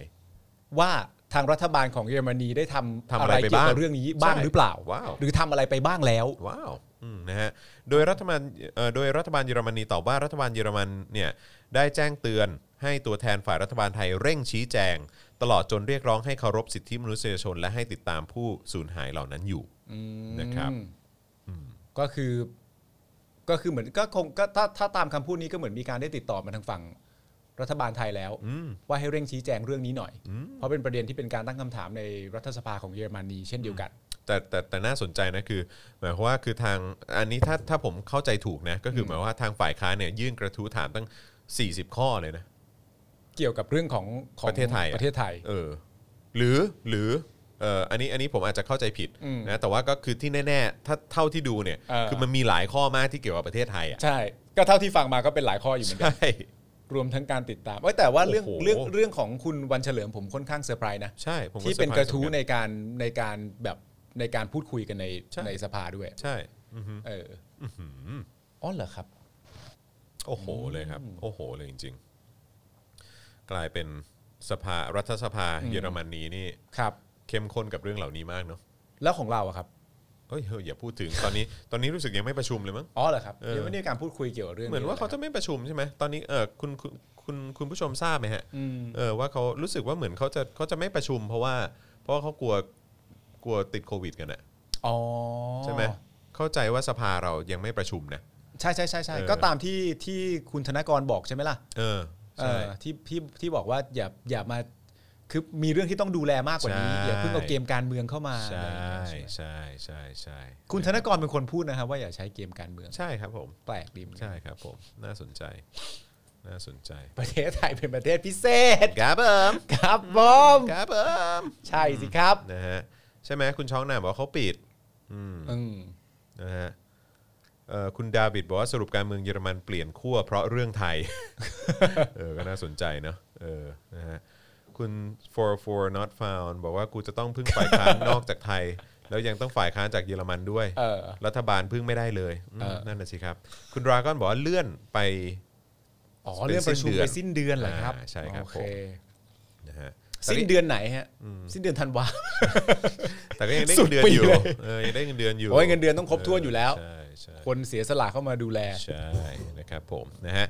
อ่ะเอ่ออีกสักเรื่องละกันนะครับ ครับ นะฮะแล้วก็ย้ำอีกครั้งใครที่ดูอยู่ก็อย่าลืมกดไลค์แล้วก็กดแชร์กันด้วยนะครับ อยากจะสนับสนุนให้เรามีกำลังในการผลิตคอนเทนต์แล้วก็รายการให้คุณติดตามกันนะครับ ก็อย่าลืมสนับสนุนเข้ามาทางบัญชีกสิกรไทยนะครับ0698975539 หรือสแกน QR Code นะครับนะฮะแล้วก็อย่าลืมสนับสนุนได้ผ่านทาง YouTube Membership นะครับกดปุ่มจอยหรือสมัครได้เลยนะครับผมนะฮะแล้วก็เข้าไปเลือกแพ็กเกจนะในการสนับสนุนได้ แล้วก็อย่าลืมกดกระดิ่งด้วยนะครับจะได้เป็นการเตือนทุกครั้งที่มีการไลฟ์นะครับหรือว่ามีคลิปใหม่มาให้คุณได้ติดตามกัน ทาง Facebook ก็อย่าลืมกดปุ่ม Become a supporter นะครับนะฮะนี่ก็เป็นช่องทางในการสนับสนุนรายเดือนเหมือนกันนะครับหรือว่าจะส่งดาวเข้ามาหรือว่าไปช้อปปิ้งกันที่ Spoke Dark Store ได้ด้วยนะครับนะฮะ สวย ฝากด้วยนะครับผมนะฮะเอ่อเออ วันนี้มีคลิปใหม่ออกมาแล้วนี่ เดี๋ยวเดี๋ยวอาจารย์แบงค์ช่วยช่วยเปิดเปิดเปิดรอไว้ก่อนได้ไหมเผื่อจะเปิดเป็นคล้ายๆเป็นตัวอย่างให้คุณผู้ชมดูเอ่อเรื่องว่าอังกฤษเป็นประชาธิปไตยได้อย่างไร อ๋อนี่เห็นคุณผู้ชมพิมพ์เข้ามาว่าเพิ่งดูอันนี้จบเลย แล้วก็มา อ๋ ดู อห รายการเราต่อ อ๋อ อ ดีจังเลยนะครับผมนะฮะเดี๋ยวเดี๋ยวลองดูกันเดี๋ยวลองดูกันนะครับผมนะฮะเพราะว่าเอ่อก็รู้สึกว่ากระแสตอบรับค่อนข้างดี ครับ เอ่อกระแสตอบรับค่อนข้างดีนะครับนะฮะแล้วก็อย่างที่บอกไปนะครับว่าเออแบบทุกๆ บาททุกๆ สตางค์ที่ทุ ครั ก บ ท่าน ผม สนับสนุนเข้ามาเนี่ยนะครับ อืม มันก็จะเป็นเอ่อสิ่งที่ทำให้เราสามารถผลิตคอนเทนต์ให้คุณได้ติดตาม ครับ ดู ผ กัน ม ได้อ่านี่ลองลองขึ้นเป็นจอเป็นจอควบคู่กันไปด้วยก็ได้ เออ นะครับนี่นะฮะก็อันนี้ก็เอ่อเราย้อนไปไกลมาก เออ สมัยแบบแมกนาคาตาอะไรพวกเนี้ย อ่า เออนะฮะแล้วกษัตริย์ผ่านมากี่คน อ่าก ษัตริย์มาอยู่ใต้กฎหมายได้อย่างไร อ่า การต่อสู้ระหว่างภาคประชาชนกั ครับผม กับ รัฐกับเอ่อสถาบันของอังกฤษเขาอะไรเงี้ย อืม เขาทำยังไงอะไรเงี้ยนะครับผมนะก็ก็ดีฮะเออมันน่าสนใจแล้วก็บางทีก็อาจจะเพราะว่าคือเราต้องไม่ลืมว่าหลาย ๆ ครั้งอ่ะเวลาพูดถึงสถานการณ์เมืองไทย อืม ใช่ไหมอย่างเรื่องของกฎหมายรัฐธรรมนูญรัฐ อ่า สภาอำนาจเอ่ออ ม ประมุขของประเทศหรือ อะไรต่างๆ เหล่านี้เนี่ยเออก็มักจะถูกเปรียบเทียบกับอังกฤษอยู่เสมอ และฝรั่งเศส อะไร ใน ประมณ บางครั้ง ใช่ใช่ แต่ว่า ซึ่ง ผมมี ซึ่ง ความ ฝรั่งเศส เออ ผมทำไปแล้ว เออ ผมทำเรื่องการปฏิวัติฝรั่งเศสไปแล้ว ใช่ใช่ใช่ นะครับ ใช่ ซึ่งไปดูกันได้ แต่ว่าของอังกฤษเนี่ยอันเนี้ย เอออั อันเนี้ยค่อนข้างละเอียด อ่า ไปดูกันได้ แต่ผมมีความรู้สึกว่าทั้งฝรั่งเศสแล้วก็ทั้งอังกฤษนะฮะซึ่งอังกฤษนี่เป็นคลิปใหม่เพิ่งลงวันนี้เลยใช่ไหม ครับผม เออคนที่คุณควรจะส่งไปให้ดูมากที่สุดเนี่ยคือบุคคลที่ชื่อว่าศิระเจนจาคะ สิราเจนจาคะ ใช่เพราะดูแล้วเขาไม่ค่อยชอบอังกฤษกับฝรั่งเศสเท่าไหร่ เออเออ นะครับผม จริง เขา จริง เขา จริง บอกอยู่บ่อยครั้งนะฮะ ครับเออ หลังจากที่เขาบอกว่าแบบแบบพวกนักการเมืองสสไม่ควรไปร่วมชุมนุมอะนะฮะเขาก็เลยไปขึ้นรถของน่าจะไทยพักดีนะฮะ อ่าใช่ใช่ แล้วก็พูด ใช่ใช่ เรื่องว่าเอ้ยอย่าไปรับของไอรอนะ เพราะว่า ใช่ ไออังกฤษกับไอฝรั่งเศสอะไรเงี้ย ใช่ น่าจะส่งให้เขาดูนะฮะ ใช่ใช่ใช่ เออ น่าส่งน่าส่งนะค ครั รับบคุณเข็มบอกว่าสนุกมากครับ ผมดูบ่อย อืม ขอบคุณมากนะครับนะฮะก็คือเอ่อคุณน่าจะได้ความรู้เยอะนะครับ เพราะว่าคือเราก็เอ่อไปค้นข้อมูลมาให้แบบจัดหนั กจัดเต็มมากๆ ภาพประกอบนะฮะเพื่อให้ทุกท่าน ภาพสวยจัง เข้าใจนะฮะแล้วก็เห็นถึงเอ่อความเป็นไปอะไรต่างๆ นี่ก็โอ้โหแบบคือหากันหากันแบบ อื้อหือสุดยอดฮะ เรียกว่าทำงานกันเต็มที่ ใช่ ฮะ พี่โรซี่เขาก็เป็นเหมือนโปรดิวเซอร์ใช่ไหม อ่า เป็นคนควบคุมการผลิตด้วย อืม เขาก็บอกว่ารูปมันยังน้อย ไป ต้องเอาอีกมันต้องมีภาพประกอบมากกว่านี้ ไม่งั้นเดี๋ยวคนดูจะแบบว่าไม่ไม่ไม่ซึมซับถึงแบบ อ๋อ เออแบบไอเหตุการณ์ที่มันเกิดขึ้นอะไรแบบเนี้ย อ๋อนี่ไป เออนะครับ คิง ซึ่ก็ ริชาร์ดสงครามครูเสดอะไรอย่างงี้กันไปเลยนะฮะ ใช่ก็เลยอาจจะแบบช้านิดนึงนะครับที่ออกมานะครับ แต่ว่าเข้มข้นแน่นอนเข้มข้น เออ แน่นอนนะครับเอ่ออยากให้ทำเรื่อง glorious revolution เอ่อรู้สึกว่าจะมีพูดไปนิดนึงนะฮะพูดไปประมาณนึง แต่ว่าจะมีเทปแยกออกมา อ่า เป็นประเด็นนี้หลักๆ ก็มีด้วยเหมือนกันนะครับผมนะฮะเพราะฉะนั้นเดี๋ยวคอยติดตามได้นะครับนะ ครั ฮะ บผม ก็อย่างที่บอกไปนะครับสนับสนุนมาเราก็จัดหนักจัดเต็มให้ แน่นอน ทุกๆคลิป ฮะ อยู่แล้วนะครับเราต้องไม่เอาเปรียบคุณผู้ชม ใช่ครับ นะนะในฐานะของผู้สนับสนุนเรานะ ใช่ครับ อุตส่าห์สนับสนุนมาแบบนี้เนี่ยเราจะไม่มานั่งด่ากันอย่างเดียวฮะ ใช่ครับ นะฮะเราจะต้องมีความรู้ให้คุครั ณ บ ผู้ชม ผม ได้ด้วยเหมือนกันนะครับแล้ว เรา ก็ ต้องมีความรู้รอยยิ้มและเสียงหัวเราะด้วยนะครับ ใช่ เพราะว่า ถูกต้ มั อน ง เป็นการจำเป็นต่อการดำเนินชีวิตในช่วงนี้ ถูกต้อง นะครับ ผมถูกต้องครับ อยากให้ ผม คุณผู้ชมมีรอยยิ้มนะฮะ อืมนะฮะ รวมทั้งที่สำคัญมากก็คือว่าข่าวสารบ้านเมืองเนี่ย อันนี้ต้องต้องต้องเอาไปจริง ๆ อ่ะ ใช่ นะฮะ ใช่ใช่ถูกต้องนะครับ มีคนบอกว่าพี่จอนจะทำ The Topics กับคนดัง ๆ อีกไหมมีมีมีมีมีนะฮะเดี๋ยวมีแน่นอน ครับ นะครับผมเดี๋ยวคอยติดตามแล้วกันนะครับนะก็จะเป็นอีกทางเลือกหนึ่งให้คุณได้ติดตามกัน ด้วย ท็อปปิกกับคนดัง เออท็อปิกกับคนดังๆอะ ๆ ใครบ้างดีฮะ เออเดี๋ยวต้องรอดู แต่ว่าก็คือ Daily Topics เราก็จะสัมภาษณ์กับคนที่เขาเรียกว่าอะไรนะ คนที่เขาเกี่ยวข้องกับเรื่องของการชุมนุม อ่า เกี่ยวเรื่องของประชาธิปไตยอยู่แล้ว อัน เนาะ นี้มาเรื่อย ๆนะอยู่ ครับ แล้ว แต่ท็อปิกนี่เราอาจจะมีความหลากหลาย อืม ด้วยเหมือนกัน ครับ นะครับผมนะฮะอ่ะโอเคนะครับเอ่ออีกเรื่องหนึ่งที่อยากจะพูดก็คือเรื่องของบริษัทที่ชนะโซลาร์เซลล์ ครับ 45 ล้านอะของกอรมนอะ ฮะ นะฮะก็คือมีข่าวออกมาแล้วนะครับว่าเอ่อคือมันมีการเบิกงบค่าก่อสร้างระบบผลิตไฟฟ้าด้วยเซลล์แสงอาทิตย์หรือโซลาร์เซลล์เนี่ย อืม ขนาดติดตั้งไม่น้อยกว่า 210 กิโลวัตต์ใช่ไหมฮะ แล้วก็มาพร้อมกับระบบกักเก็บพพลังงานรวม 45 ล้านบาทใช่ไหมนะฮะก็ถูกจับตามองกันนะฮะล่าสุดเนี่ยมีรายงานว่าบริษัท BN Solar Power จำกัด คือเอกชนผู้ชนะการเสนอราคาด้วยวงเงิน 45 ล้าน1แสนบาท อ่า จากราคากลางที่เขาตั้งไว้ใช่ไหมฮะ 45 ล้าน 2 5 0 0 0 บาท อ่า นะฮะ ก็เหมือนเขาชนะเขาชนะการประมูลไปเอ้ยเขาชนะการเสนอราคาไป อ่า นะครับหลังจากที่กองอำนวยการรักษาความมั่นคงภายในราชอาณาจักรหรือกอรมนเนี่ย ครับ ออกประกาศเชิญชวนเอกชนที่สนใจเข้าร่วม เสนอราคาด้วยวิธีการประกวดราคาแบบ e-bidding อ่า ในวันที่ 18 มิถุนายนปี 62 นู่นเลย โอ้โห นะครับนะฮะซึ่งเมื่อวานนี้อย่างที่เมื่อกี้ผมเล่าให้ฟังไปนะครับว่าศรีสุวรรณจันยานักร้องเนี่ยนะ ครั ฮะ บผม เขาก็ออกมาตั้งข้อสังเกตเกี่ยวกับราคางานหลายรายการ พร้อมตั้งข้อสงสัยว่าทำไมอ่ะบริษัทที่เสนอราคาต่ำสุด 44.7 ล้านบาท เศษเนี่ยไม่เป็นผู้ชนะการประมูล ฮะ อืมคือมันมีคนที่เสนอถูกกว่านี้ เออ แต่ทำไมถึงไม่ชนะการประมูล กลายเป็นบริษัทเนี้ย อืม ที่เสนอราคาถูกกว่าราคาที่เขาตั้งไว้อะ เออ แสนหนึ่งมั้ง เออ เออทำไมบริษัทนี้ได้ล่ะนะครับ อ๋ออั อันนั้นคือสิ่งที่คุณศรีสุวรรณเขาตั้งข้อสังเกต เขาเรียกร้องความโปร่งใสเหรอครับ ใช่ อ๋อ ทันทีเลย นักร้องอะดิ นักร้อง นักร้อง คบผมนะฮะก่อนก่อนจะยื่นเรื่องร้องเรียนต่อสตงหรือว่าสำนักงานตรวจเงินแผ่นดินนะฮะ ครับ ซึ่งเขาก็ยื่นตรวจสอบเป็นทางการไปแล้วนะครับเอ่อในรายละเอียดเนี่ยโครงการนี้มีเอกชนซื้อซองประกวดราคา 3 รายนะครับก็คือมีบริษัท t s u s International จำกัดเสนอไป 45 ล้าน2แสนบาท อ่า บริษัท BN Solar Power จำกัด เสนอไป 45 ล้าน1แสนบาท อืม ต่างกันแสนหนึ่งะฮะ น้อยกว่าอ่า บริษัท MM นะฮะ เสนอไป 44 ล้าน7 7 7 4 5 บาท อ่า อืมะครับ ซึ่งมันถูกกว่า ถูกกว่านะครับ อย่างไรก็ดีนะครับ มีเอกชนที่ผ่านการพิจารณาคุณสมบัติและเทคนิค 2 รายนะฮะ ก็คือ t s u s นะฮะเอ่ออันอันแรกอันเนี้ยไอ้ อ่า ที่ที่45 ล้าน2แสนบาท ที่แพงสุดอ่ะ ใช่กับ อ่า BN Solar Power นะฮะ ที่เอ่อมาเป็นอันดับ 2อ่ะ45 ล้าน1แสอ๋อบนาท โอเคเข้าใจแล้วก็คืออันที่เสนอน้อยที่สุดอะมันไม่ผ่านเกณฑ์ มันไม่ผ่านเกณฑ์การ อ่า พิจารณานะครับ ต่อมาเมื่อวันที่ 30 กรกฎาคม 62 เนี่ย กอรมนก็ได้ประกาศผลให้บริษัท BN Solar Power จำกัด เป็นผู้ได้รับการคัดเลือกเสนอราคาต่ำสุดนะฮะ แล้วก็ทำสัญญากันในวันที่ 13 สิงหาปี 62 ปัจจุบันเนี่ยสถานะก็คือส่งงานครบถ้วนนะ หลังจากปี 62 มาเหรอ ใช่ คือเขาบอกว่าส่งงานครบถ้วนแล้ว งานที่ว่าคืออะไร นั่นน่ะสิ นะฮะข้อมูลจากกรมพัฒนาธุรกิจการค้าเมื่อวันที่ 13 มกราคม 64เนี่ยนะฮะที่ผ่านมาเนี่ยก็พบว่าบริษัท BN Solar Power จำกัดเนี่ยจดทะเบียนเมื่อปี 57 ทุนปัจจุบัน 10 ล้านบาท แจ้งประกอบธุรกิจกิจการจำหน่าย และติดตั้งอุปกรณ์ไฟฟ้า อุปกรณ์พลังงานทดแทนทุกชนิด ตั้งอยู่ที่อำเภอสันทรายจังหวัดเชียงใหม่ อ่า อ่านะฮะปรากฏชื่อผู้ถือหุ้นล่าสุดเนี่ยนะครับเมื่อปลายเดือนเมษา63เนี่ยก็คือนายสุชัดสีแก้ว ถือหุ้นใหญ่สุด 9,000 หุ้นหรือ 90%แล้วก็นพม่าสีแก้ว และนางสาวนิโลบนตีระนันท์ถือหุ้นคนละ 500 หุ้น ก็คือคนละ 5% ครับ มีรายงานว่านายสุชัดสีแก้วเนี่ยมีตำแหน่งเป็นนายกสมาคมพลังงานทดแทน เพื่อความยั่งยืนที่จังหวัดเชียงใหม่ด้วย อ๋อ นะฮะ อ๋อ คนถิ่น ใช่ ใกล้ๆหน่อย ใช่ แจ้งงบการเงินล่าสุดปี 62 เนี่ย มีรายได้รวม 8 ล้าน 3 6 1 6 4 4 บาท ครับ มีรายจ่ายรวม 7 ล้าน 9 6 7 7 5 4 บาท ภาษีเงินได้ปี 62 เนี่ยกำไรสุทธิ 71,768 บาท เฮ้ยทำไมมันน้อยนะครับ นั่นน่ะสิทำมาทั้งหมดได้ได้กำไร 70,000เหรอ เหรอ นะฮะ anyway นะฮะ ไม่เป็นไร สำหรับนายสุชาติสีแก้วเนี่ยปรากฏข้อมูลว่าเป็นกรรมการอีกหนึ่งบริษัทนะ ก็คือ เออบ ริษัท SP นาราคอนสตรั c ชั่นจำกัดนะฮะซึ่งจดทะเบียนเมื่อปี 61 ทุนปัจจุบันเนี่ยสล้านบาท แจ้งประกอบกิจการนะฮะจำหน่ายแล้วก็ติดตั้งอุปกรณ์ประหยัดพลังงาน แล้วก็พลังงานทดแทนทุกชนิดที่จังหวัดนราธิวาส โอ้ใต้เลย ใต้เลยลงใต้เลยนะฮะ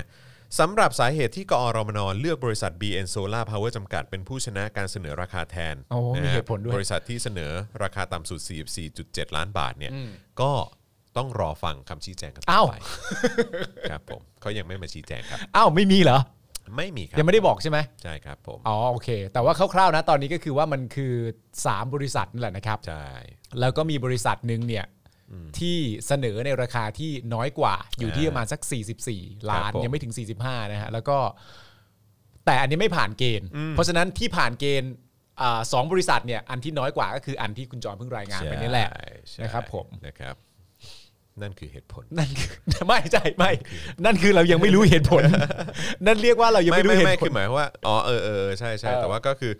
ไม่คือเบื้องต้นที่เขาบอกมาก็คือไม่ผ่านเกณฑ์ แต่ว่าไม่ผ่านเกณฑ์เพราะอะไร อันนี้ยังไม่รู้ อันนั้นอันนั้นเดี๋ยวคงต้องมาต้องมา เออ รอฟังกันอีกที และที่สำคัญก็คือว่าอันที่บอกว่าตอนนี้อยู่ในขั้นตอนของการส่งงานครบถ้วนก็ไม่รู้ว่าส่งงานครบถ้วนที่ว่าเนี่ยมันคืองานอะไรใด ๆ บ้าง ใช่ นะครับผม ใช่ แต่ ใช่ ว่ามันตั้งแต่ปี 62อะนะ ใช่ใช่ นะฮะ อือฮึโอเคนะฮะก็รอดูกันอ่ะช่วงนี้ผมว่าเรามาอ่านคอมเมนต์กันหน่อยดีกว่า ครับผม นะครับ คุณผู้ชมมีปัญหากับกำไร 70,000นะครับ ก็อาจจะเศรษฐกิจแย่เปล่า เออ เศรษฐกิจแย่มั้ง โควิดเปล่า ใช่อะไรอย่างเงี้ยมครับ ผมก็ก็นั่นแหละ อ๋อ มันคือราคากลาง คนทำมาหากินเนาะครับผม มันก็กระทบหมดแหละครับ ใช่ใช่ นะฮะ นะครับนะฮะอ่ะโอเคไหนเรามาอ่านคอมเมนต์กันหน่อยดีกว่านะครับ คุณผู้ชมส่งข้อความเข้ามาเยอะมากเลยนะครับ เอ่อเมื่อกี้เห็นคุณแดกคอนด้วยคุณแดกคอนมา ไม่รู้เงินไปไหนหมดยอด อืมครับผม มีงานประมูลที่ไหนในรัฐสารขันไม่เป็นแบบนี้บ้างล่ะครับ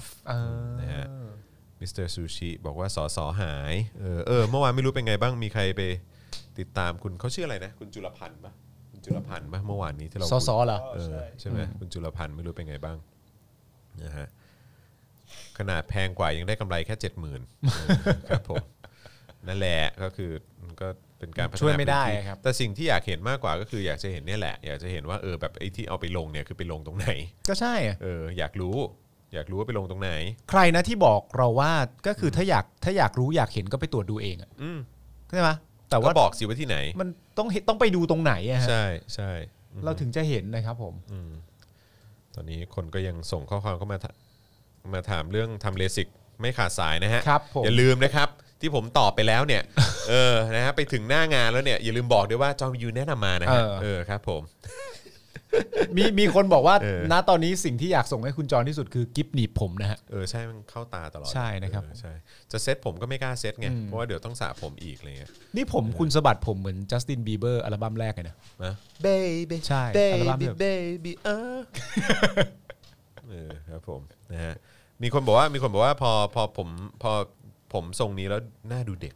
อ๋อใช่ เหรอวะ ดูเป็น จริงหรอวะ วัยละอ่อน อ๋อเหรอฮะ เอออื มครับผม เออใช่จริงด้วย ขอแสดงความยินดีนะฮะกับทนายอานนท์ด้วย อ่า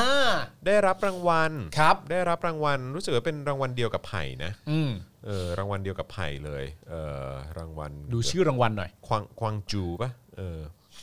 เดี๋ยวแป๊บหนึ่งนะปึ๊บปึ๊บปึ๊บปึ๊บปึ๊บอันนี้ผมเพิ่งรีทวีตไปเออก วางจู กวางจูใช่ไหม กวางจู เพื่อสิทธิมนุษยชนประจำปี 2021 อ่า เฮ้ย ใช่ครับผมนะฮะ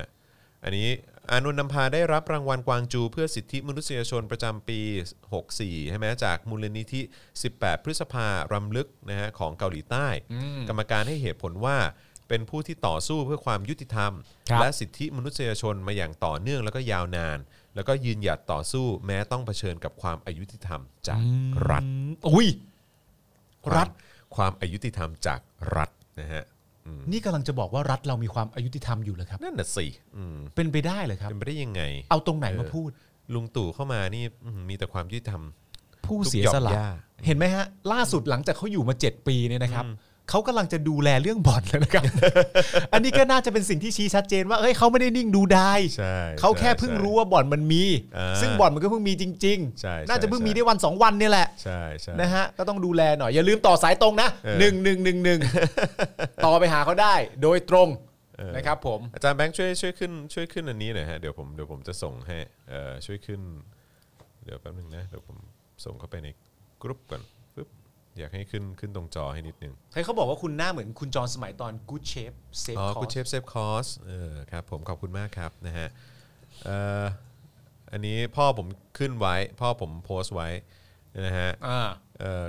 ขอแสดงความยินดีต่อทนายอานนท์นำพา ผู้เป็นทนายความเพื่อสิทธิมนุษยชนชาวไทย ที่ได้รับรางวัลสิทธิมนุษยชนกวางจู อันเป็นรางวัลที่มอบให้กับนักต่อสู้ เรียกร้องประชาธิปไตยทั่วโลก เพื่อรำลึกถึงเหตุการณ์ลุกฮือ ทางการเมืองของชาวเกาหลีใต้ ที่ออกมาต่อต้านการปกครองของเผด็จการอาหารเมื่อพฤษภาคม ปี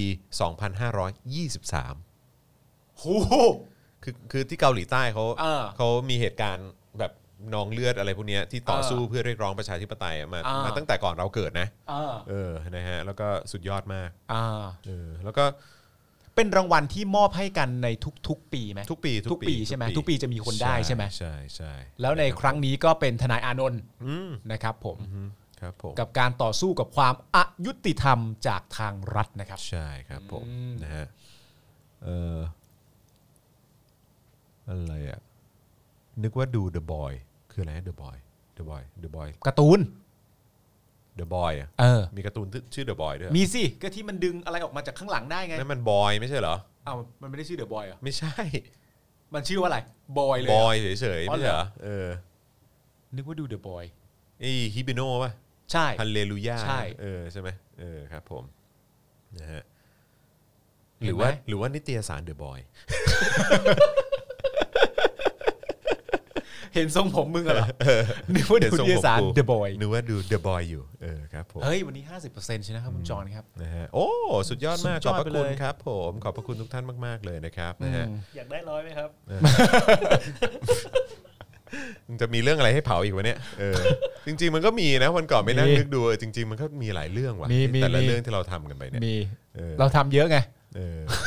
เราทำเยอะใช่ครับผม ชีวิตเราผ่านอะไรมาเยอะ นะฮะเ อ๋อซีรีส์เดอะบอยเหรอครับ ซีรีส์เดอะบอยอ๋อไอของของอเมซอนปะที่มันเกี่ยวกับไอเนี่ยซูเปอร์ฮีโร่ที่แบบที่เป็นตัวไม่ดีอ่ะ อ๋อในซีรีส์ฝรั่ง ใช่ใช่แต่โหดมากเลยนะอีซีรีส์ไอเดอะบอยส์เนี่ย เหรอผมไม่เคย เลือดสาดแบบ แม่งใช้เลือดแต่ละตอนหรือว่าแม่งรวมทั้งหมดไม่รู้แบบกี่ เยอะมาก ล้านแกลลอนเนี่ยไม่รู้เหมือนกัน แม่งใช้เยอะมากอ่ะ The Boys กวนหนุ่มซ่าล่าซูเปอร์ฮีโร่หรือเปล่า ใช่ใช่ใช่ อ๋อ เรื่องเนี้ยแหละเออใช่ เกี่ยวกับซูเปอร์ฮีโร่ที่ทำตัวเลวแหละ หมายบอกใช่ฮะใช่ใช่ใช่ ไปดูบ้างดีกว่า เออเจ๋งเจ๋งเจ๋งเออนะฮะไปซับไปดิไอ้ Amazon Prime อ่ะ ดะมี มีใช่ไหม มีมี เอ มี อ มี นั่นแหละ มี เออตอนนี้ตอนนี้เดี๋ยวไอ้นี่จะเข้าแล้วนี่ Disney Plus ใช่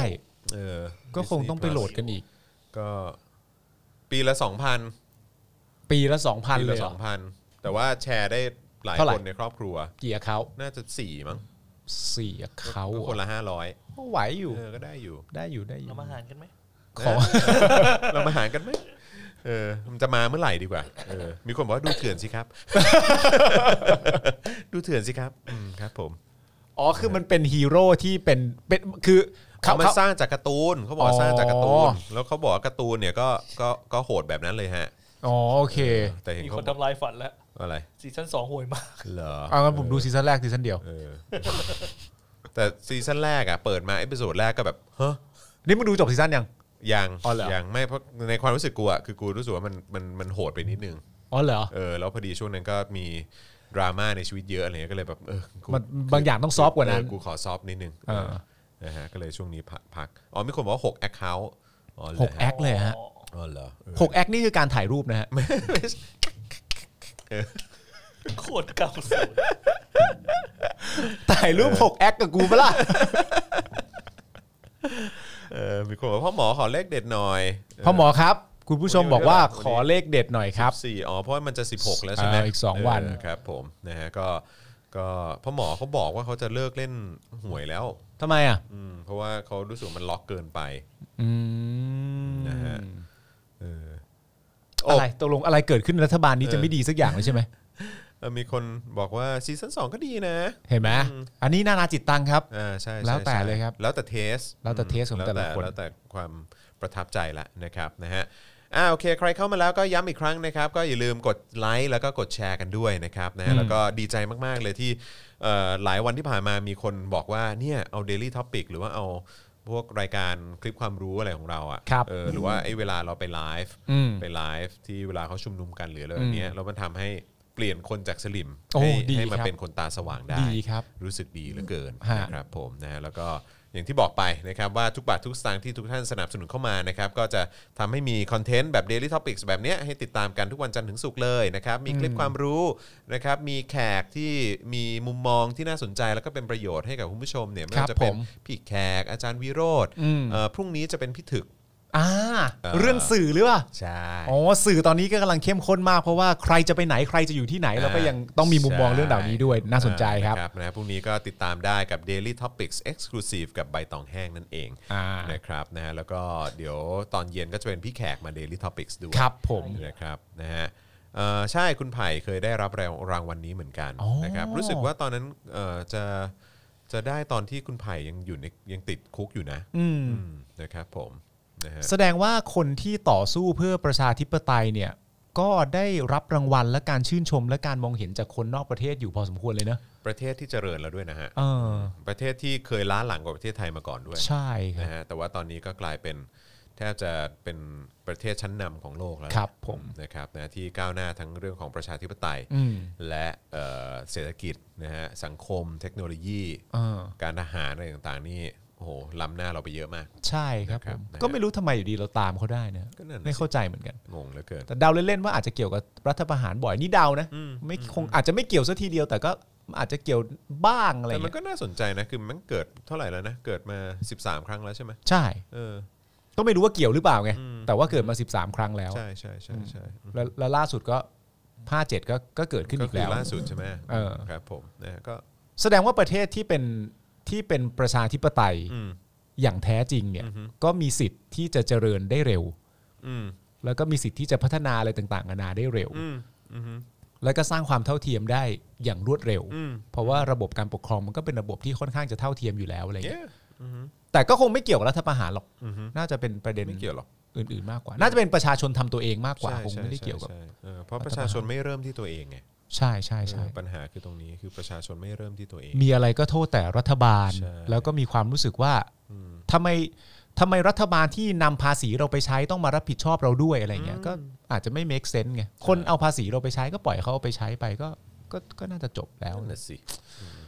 นะดูแลตัวเองกันดีกว่านะครับ ครับผม อย่าไปขอความช่วยเหลือจากเขาแล้ว เริ่มที่ตัวเองฮะเริ่มที่ตัวเอง เริ่มที่ คุณผู้ช ตัวเราดีกอว่ายากให้ประเทศเจริญต้องเริ่มที่ตัวเอง ไม่มี นะ ใครผิดหรอกครับ อืมนะฮะเหมือนกับที่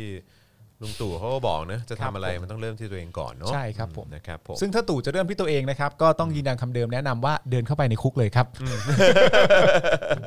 เดินเข้าคุกไปเลยครับผมไม่ต้องรอให้ใครมาถามเดินเข้าคุกไปเลย เริ่มที่ตัวมึงก่อนเลย เริ่มที่ตัวตู่กันเลยนะครับ เดินเข้าคุกไปเลยครับผม เอออ๋อ